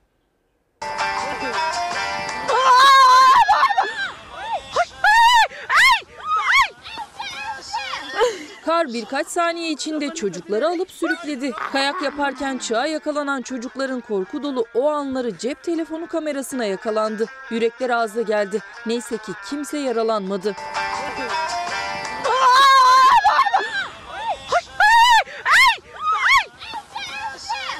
Bingöl'ün Genç ilçesine bağlı Kekliklere köyünde bir grup çocuk kaymak için yüksek bir tepeye çıktı. Birkaç çocuk aynı anda kayarken bir arkadaşları da onları kameraya alacaktı. Ancak beklenmedik bir şey oldu. O anda çığ düştü. Dev kar kütleleri çocukları sürükledi. Şans eseri yaralanmadan kurtuldu çocuklar. Kimsenin burnu bile kanamadı.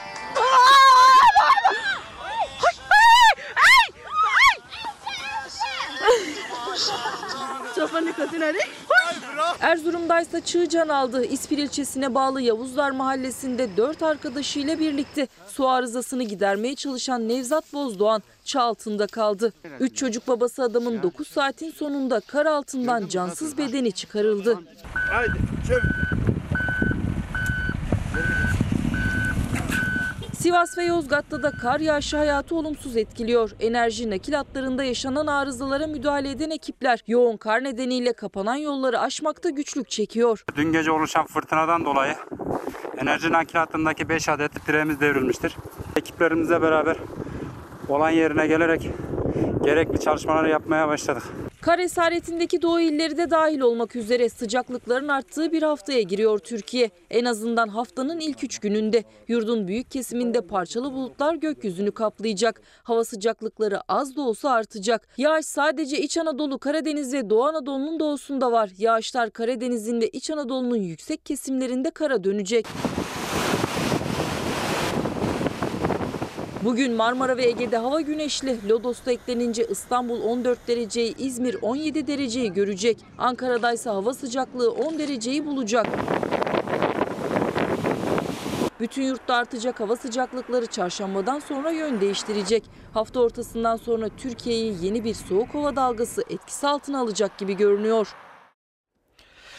Fahrettin Şahin, günaydın, Mürüvvet Uyar yine selamlarımızı ilettiğimiz izleyicilerimizden bir tanesi. Doğa Koleji'nde öğretmenlerimizin bir sıkıntısı vardı. Aylardır maaşlarını alamıyorlardı. Sıkıntıdan da öte artık çile haline gelmişti. Neyse ki artık bitiyor.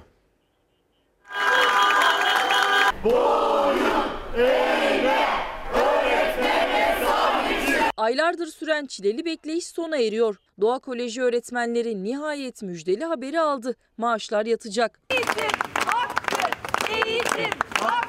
Onlarca öğretmen aylardır ödenmeyen maaşları nedeniyle seslerini duyurmaya çalıştı. Protestolar yaptılar, imzalar topladılar. Yeri geldi veliler destek oldu evlatlarının öğretmenlerine. Yeri geldi kameralara haykırdılar dertlerini. Artık İstanbul Teknik Üniversitesi bünyesinde Doğa Koleji devir işlemleri nedeniyle söz verilen tarihte yetişmedi belki ama beklenen açıklama geldi. Doğa Koleji yönetimi çalışanlarına gönderdiği bir iç iletişim mesajında içeride biriken maaşların önümüzdeki hafta ödeneceğini açıkladı. Bundan sonra maaşların her ayın 5'inde yatacağı bildirildi. Ortasında parasız kaldılar, evin ekmek götüremediler. Ben teşekkür edeyim böyle yürekli öğretmenlere. Eğer verilen söz tutulursa öğretmenlerin çilesi önümüzdeki hafta itibariyle son bulmuş olacak. Can Kaynardağ günaydın. Instagram'dan mesajını göndermiş Can abi. Tekrar tekrar günaydın mesajlarımı okumanın tam zamanı demiş. Bir de gülücük emojisi göndermiş bizlere. Sağ olsunlar geçim zor. Geçim zor olduğu için de vatandaşlar hani AVM'lerde daha çok o mağazalardan değil de garajlarında kurulan indirim noktalarından ya da indirim çadırlarından e, o alışverişlerini gerçekleştirmeye çalışıyorlar. Yine böyle bir adrese gideceğiz. İndirim çadırında hem kaliteli hem de uygun bir şekilde çocuklarımızı giydirdik. Sevgiliye hediye eden kışlık ucuz kıyafete çantaya hatta yöresel yiyeceğe kadar her şey bu çadırda. Bence çok iyi, güzel ürünler, kaliteli ürünler ve uygun fiyata aldığımız için çok da memnunuz. Asgari ücretli için geçinmek zor. Hele de pahalı kıyafete, ayakkabıya harcama yapmak bütçeleri zorluyor. Tüketici indirim çadırında uygun fiyata kıyafet arıyor. İndirimler gayet makul fiyatlarda. Beğendim yani güzel. Çözüm arayışındakiler İstanbul Ataşehir'deki indirim çadırına gidiyor. Çünkü çadırda fiyatlar mağazalara göre %60 indirimli. Ayrıca esnaf her gün ihtiyacı olan 5 çocuğu tepeden tırnağa giydiriyor. Bir memleket turu atacağız ama önce e, Yılmaz Tosun aracılığıyla Sivas Şarkışla'ya Yahyalı köyüne günaydınlarımızı iletelim. Ali Turan Bey de diyor ki İzmir'de tam anlamıyla bir bahar havası var. Sağlıklı, güzel günler diliyorum. İlk olarak memleket turunda Trabzon'dayız. Minibüsün freni patladı. Yolcular canını kurtarmak için teker teker yola atladı. Güvenlik kamerasına yansıyan görüntüler Trabzon'un Akçaabat ilçesinden. Park halindeki minibüsün freni aniden boşaldı. Üstelik şoförü de dışarıdaydı. İçinde dört yolcunun bulunduğu araç yokuş aşağı gitmeye başladı. Paniğe kapılan yolcular minibüsün açık olan arka kapısından birer birer atlamaya başladı. Minibüs bir bahçeye girerek durabildi. Olayı gören vatandaşlar hemen yardıma koştu. Hastaneye kaldırılan yaralılardan birinin durumunun ağır olduğu öğrenildi. Ordu'ya gideceğiz. Ordu'dan iki haberimiz var. İlki heyelan.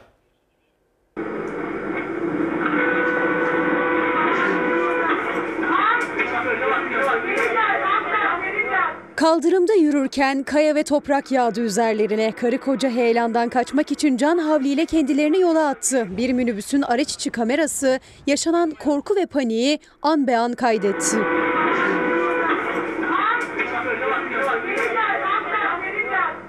Ee, iki tane yaya gördüm.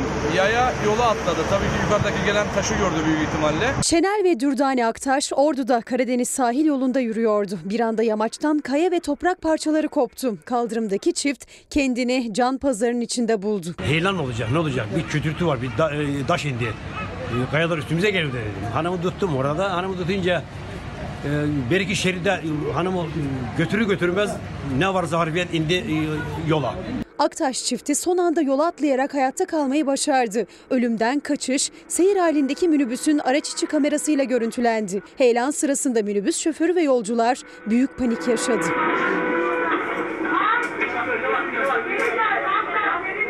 Son anda kurtulduk. Şenel Aktaş olaydan yer almadan kurtuldu. Eşi Dürdane Aktaş ise hastanede tedavi altına alındı. Heyelanın yaşandığı bölgede bulunan evler tedbir amaçlı tahliye edildi. Şu ev var ya tehlike altında. Safiye Hanım günaydın 21. yüzyılda bulunduğum bölgede sürekli elektrikler kesiliyor. Şimdi de elektrikler kesildi. Bekliyorum ve izleyemiyorum maalesef. Olsun sizin canınız sağ olsun. Ee, biz yine haberlerimizi aktarmaya devam edeceğiz. Samsun'dan göndermiş kendisi Safiye Hanım mesajını. Yeniden e, Ordu'dayız. Ordu'dan şimdi bu kez bir patlama anı görüntüsü.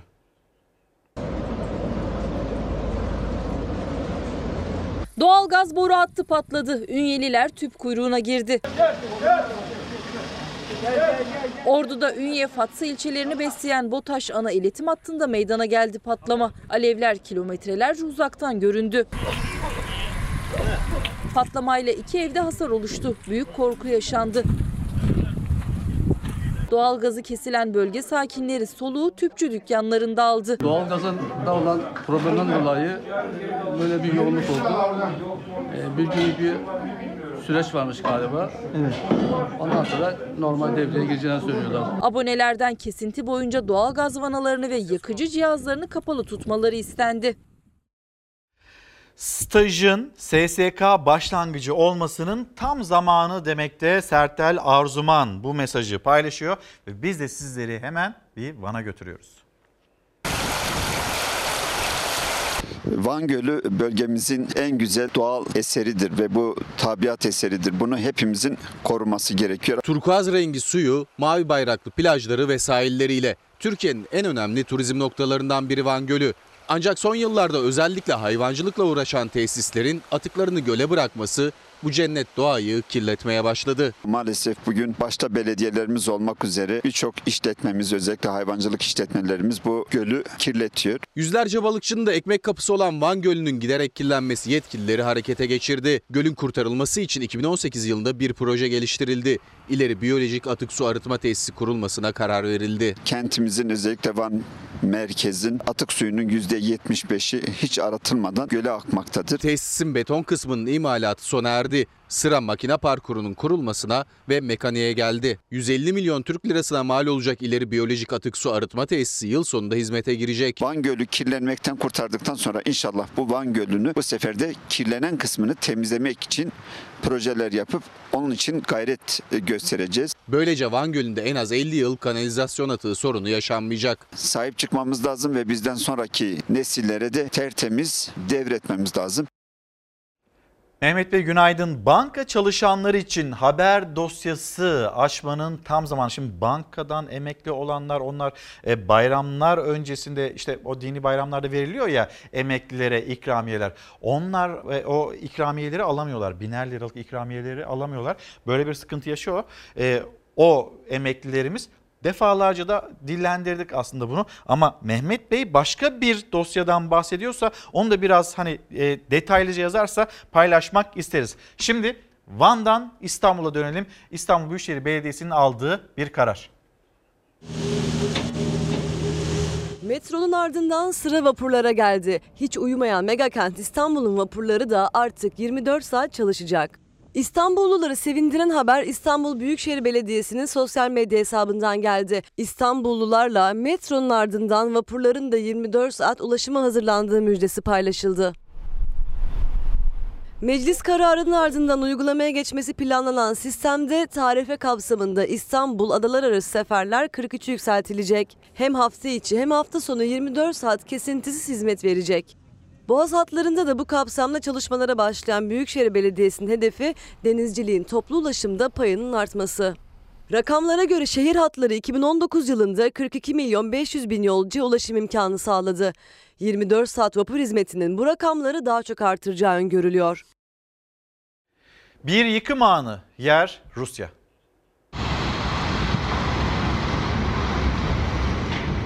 İşçiler yıkım için çalışıyordu. Dev stadyum yıkım sırasında böyle çöktü.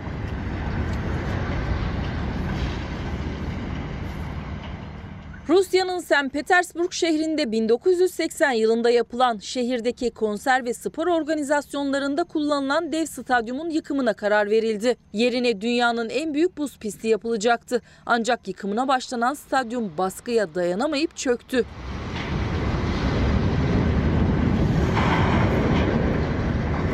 Rusya Acil Durum Bakanlığı stadyumun yıkımında çalışan işçilerin enkaz altında kalmış olabileceğini belirtirken enkazda arama kurtarma çalışmalarının başlatıldığını duyurdu. Mahir Bey günaydın. İkinci yargı reformu ne zaman gelecek demekte. Murat Elmas Ankara ODTÜ'den selamlarını iletmekte. Bu yargı reformu ile ilgili çalışmalar devam ediyor ve işte hani önümüzdeki günlerde meclisten e, mecliste ele alınması, meclisten çıkması da beklentiler arasında. Gelelim gıda sahtekarlarına. Yeni hilenin yapıldığı yer ki bazen hani bunu da haberlerini paylaşıyoruz. Yeni bir yöntem bulmuşlar. Peynirde hile yapıyorlar şimdi. Kahvaltı sofralarının baş tacı peynirin tadı kaçtı. Markette, pazarda çeşit çeşit ve her fiyata peynir bulmak mümkün. Ancak dikkat, peynirin de sahtesi var. Maliyetten kısıp kar elde eden gıda sahtekarları peyniri ucuza mal edip pahalıya satıyor. Bir kalıp e, peynir diye düşünürsek eğer 500-600 gram civarı gelir. E, yine bir 30 liranın altında olmamalı bana göre. Son dönemde gelen zamlarla zaten pahalı olan süt ürünleri en çok da peynirin fiyatını arttırdı. Hal böyle olunca da gıda sahtekarları sağlığı tehdit eden katkı maddeli peynirleri piyasaya sürdü.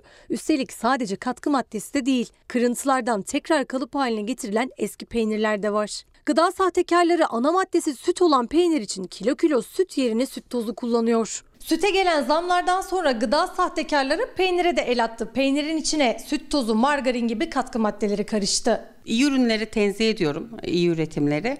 E, süt ürünlerinde hani en yaygın sorun e, süt girişinde diyelim süt yağı çekiliyor.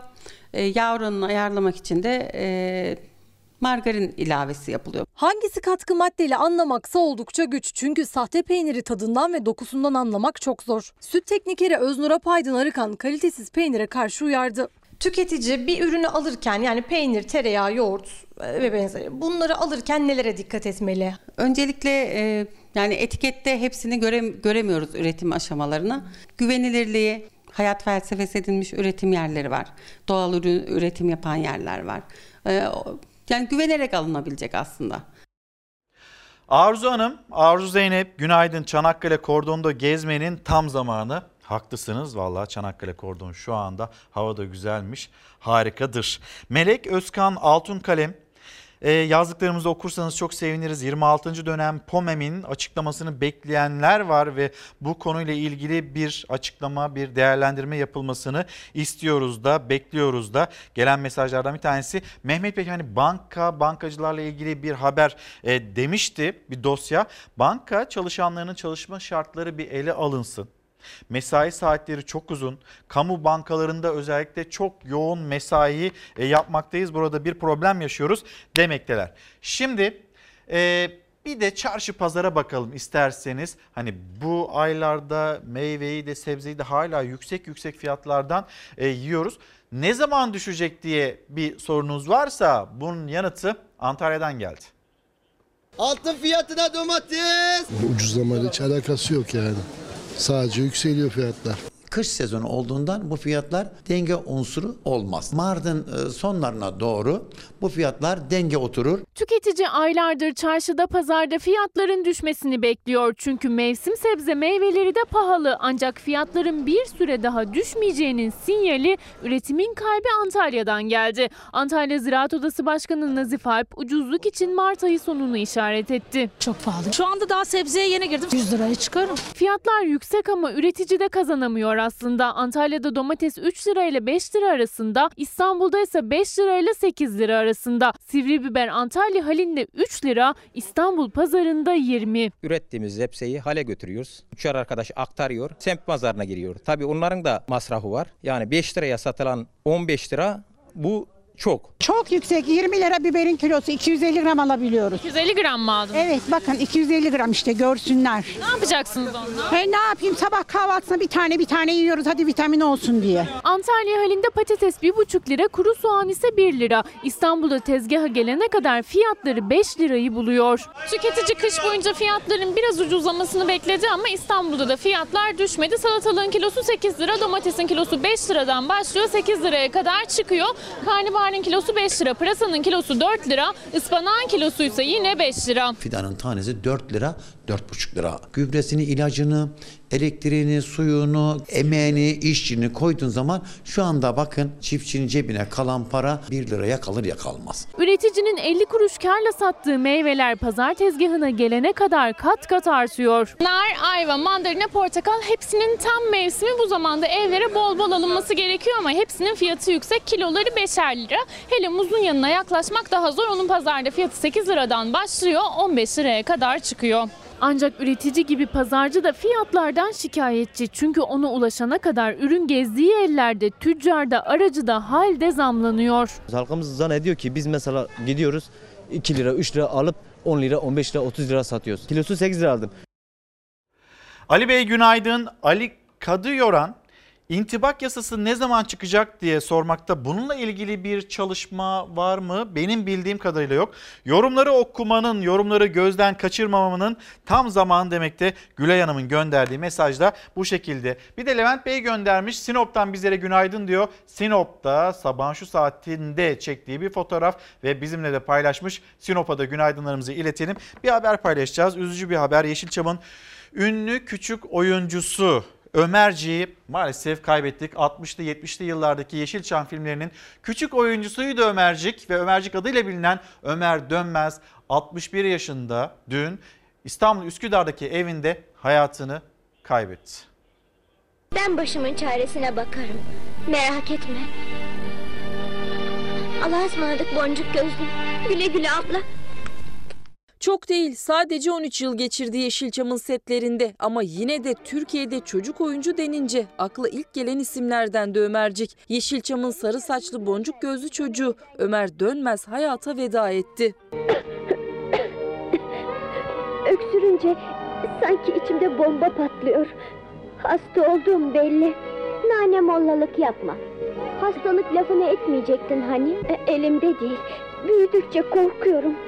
Kah sokaklarda yan kesicilik yapan serseri çocuk, kah elinde darbukasıyla sokak çalgıcısı oldu. Yeşilçam'ın filmleriyle büyüyen kuşakların hafızalarına yer etti Ömercik. 4 yaşında kuzeni Zeynep Değirmencioğlu aracılığıyla başladığı sinemaya 17 yaşında hem de talihsiz bir kazayla veda etti Ömer Dönmez. Sol gözünü kaybettikten sonra beyaz perdeden uzaklaştı ama o güzel filmlerin en sevimli yüzlerinden biri olarak kaldı.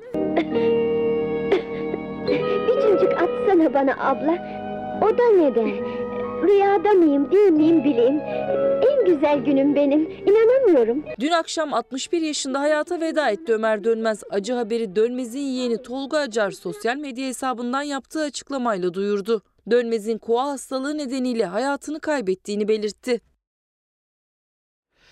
Deprem, deprem gerçeği çocuklarımıza nasıl anlatılmalı? Ayşe Şule Bilgiç bizimle paylaşacak. Çocuk ve depremi yan yana koyduğumuzda e, ilk akla gelen kelime kaygı oluyor. Her an konuşulan artçılarla kendisini özellikle de bugünlerde sık sık hatırlatan deprem çocuklara nasıl anlatılmalı? Çocuk iletişimi uzmanı Ayşe Şule Bilgiç anlattı. Türkiye bir deprem ülkesi olduğu için bizim çocukları deprem kelimesiyle tanıştırmamız yanlış olmaz. Durduk yere ve endişeli bir şekilde çocuğun gündeminde hiç yokken e, çocuğun gündemine depremi almak da çok doğru değil. Bir çocuğa depremi hiç bilmeyen bir çocuğa, daha önceki deneyimleri olmayan bir çocuğa depremi şöyle anlatabiliriz. Deprem aslında doğal, yağmurun yağması gibi, güneşin bizi çok ısıtıp yakması gibi aslında doğal bir olay. Çocuklara deprem gerçeği anlatılırken oyunların gücü kullanılmalı diyor Bilgiç. Çünkü gerçekten çocukların dünyasına girebileceğimiz, onlara dokunabileceğimiz ve en efektif etkiyi yaratabileceğimiz yer onların oyunla iç içe oldukları anlar. Ve en önemlisi bunu anlatırken anne ya da babanın kaygılı olmaması gerek. Asla siz kaygılı olmadığınız bir anda, yani sizin kaygılı olduğunuz bir anda çocuğa bir şey anlatıyor olmanız son derece yanlış. Çünkü aslında çocuk anlattıklarınızdan çok nasıl davrandığınızı ve onu anlatırken ne hissettiğinize bakar. Yaşına uygun olmayan detayda bilgi vermekten kaçının. Efendim bir misafirimiz var şiddetin toplum için hani şiddetin toplumdan uzaklaştırılabilmesi için sorumluluk üstlenen vakıflardan bir tanesi Yöret ve sizi önemli bir isimle tanıştıracağız Süheyla Erdoğan Yöret'le. Günaydın efendim. Günaydın. Hoş geldiniz. Hoş buldum. Elinizdeki Ben ilk önce size bunu vereyim. çok Çünkü sağ olun çok naziksiniz. Nedir bu? Toplumda e, şiddetsiz bir rüzgar estirmek istiyoruz. Harikasınız. Şiddetin toplumdan uzaklaşabilmesi için rüzgar gülünü sembol olarak seçtik ve e, şiddetsiz bir toplum oluşturmak için yola çıktık. Harikasınız. O zaman hemen sizden bir yöreti dinleyelim mi? Yöret neler yapıyor? Ne zaman çıktı yola? E, nasıl bir düşünceyle amaçla yola çıktı? Hani ben biraz anlattım şiddetsiz toplum diye ama biraz açar mısınız siz de? E, Yöret Vakfı 1972 yılında Bilge Koloğlu tarafından Anadolu'dan gelen e, üniversite öğrencilerine psikososyal destek vermek amacıyla kurulmuş bir vakıf. E, uzmanlardan oluşan bir ekibiz ve uzun yıllar e, üniversitelerde e, danışmanlık merkezlerinin kurulmasını teşvik etti. Bununla ilgili çok çalışmalar yapıldı. Sonraki yıllarda e, daha çok hak savunuculuğu üzerine çalışmaya başlandı. Ee, örneğin çocuk hakları sözleşmesi ülkemizde 1995 yılında yürürlüğe girdi. Oysa biz 93 yılından itibaren çocuk haklarının tanıtımına ve yaygınlaştırılmasına başladık. Bununla ilgili çalışmalar yaptık. Ee, çalışmalarımızın ağırlığı e, ha- e, barışçıl bir toplum oluşturma. Çocuk- Nasıl olacak? Şimdi bir, bazen haberler paylaşıyoruz. Paylaşırken biz de üzülüyoruz. Çocuklarımız için öyle, işte kadınlar için öyle. E, dönüyorsunuz, bakıyorsunuz öğretmenler, e, ne bileyim sağlık çalışanları, onlar için öyle. Bir toplum agresif. Bunun nedeni ne, kaynağı ne? Biz bunlardan nasıl uzaklaşacağız? Nasıl iyi olacağız? Hem aklımızda, hem vicdanımızda, kalbimizde. Nasıl kendi kendimize de iyi hale geleceğiz? Şimdi e, şiddet gerçekten çok artmış durumda ve Evet. giderek artıyor. Bir kere e, bunun ortadan Onu bir isterseniz tespit edelim. Yani artık daha görünür hale mi geldi yoksa şiddet arttı mı? arttı. Çünkü e, örneğin biz e, çocuğa yönelik şiddeti önleme ortaklık üyesiyiz aynı zamanda. Çocuğa e, şey çocuk istismarını önlemek, çocuk gücü üyesiyiz. E, ortaklık ağının bir raporu var. E, o kadar ilginç ki rakamlar. Aile içinde şiddete tanık olan çocukların oranı yüzde 67'lerde. Aile içinde Aile içi şiddete maruz şiddete kalan çocuklar. tanık olanlar. Tanık olan. Tanık olanlar. Çünkü şiddet öğrenilmiş bir davranış zaten. Maalesef. Ve aile içinde çocuklar buna tanık olduğunda şiddeti olağan ve doğal bir şey olarak algılamaya başlıyor. Onlar da uygulamaya başlıyor. Ee, yine e, bir e, rapor var. Türkiye'de okullarda zorbalık zorbalığa uğrayan çocuklar, zorbalık davranışıyla karşılaşanlar yüzde 18. OECD ülkelerinde de aynı aşağı yukarı. Yani bütün dünyada aslında şiddette bir artış var. Ama bizim Bu bütün dünyada sadece ülkemizde değil bütün, bütün dünyada, bu eğilimin arttığını böyle görüyoruz. bir artış var. Yalnız bizim ülkemize özel başka şeyler e, dikkat çekiyor. Örneğin cinsel suç mağduru olarak e, güvenlik birimlerine getirilen erkek çocuklar 2014 yılında 1312 iken 2016'da 2085'e yükselmiş. Kız çocuklar aynı durumda 2014 yılında 9166 iken 2016'da 13664'e yükselmiş. Bunlar TÜİK rapor e, verileri ve ortaklık ağının raporundan alınan Nasıl rakamlar. uzaklaşacağız peki Söyle Hanım? Yani siz yöret olarak ne yapıyorsunuz? Biz şunu yapıyoruz. Uzmanları eğitiyoruz. Alanda çalışan uzmanları. Uzmanlar çocuklara e, öğretiyor. Onlara yönelik eğitimler veriyor. Örneğin şöyle bir etkisi var. Okullarda çalışan e, psikolojik danışmanlar çok e, kritik bir noktadalar. Orada bir e, bin öğrencilik bir okulda çalışan bir rehber onu eğittiğimiz zaman en az bin öğrenci artı onun ailesi, öğretmenleri yani bu çarpan etkisiyle 5000 kişiye ulaşabilir. Temelden başlıyorsunuz yani. Aynen. Hem çocuktan hem eğitimle. Aynen yani çocuktan ama aileyle birlikte. Ee, çocuk çocuklarda bunu önlemenin yolu yetişkinleri model olmaktan uzaklaştırmak. Yetişkinleri anne babaları ilk önce eğitmek.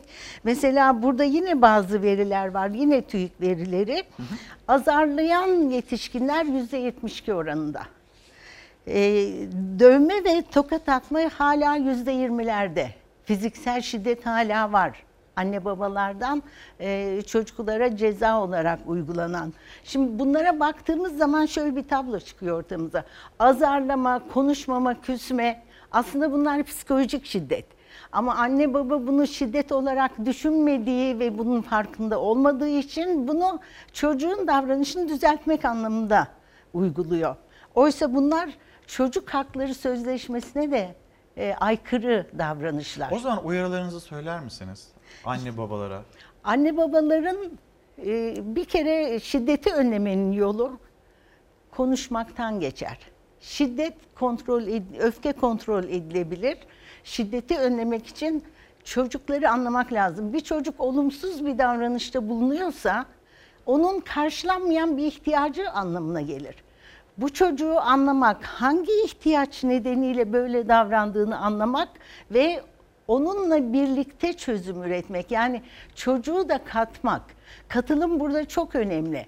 Yine Çocuk Hakları Sözleşmesi katılıma e, ve çocuğun yüksek yararı temel ilkesiyle bunu gündeme getiriyor. Ancak e, bunları biz aile içinde maalesef göremiyoruz.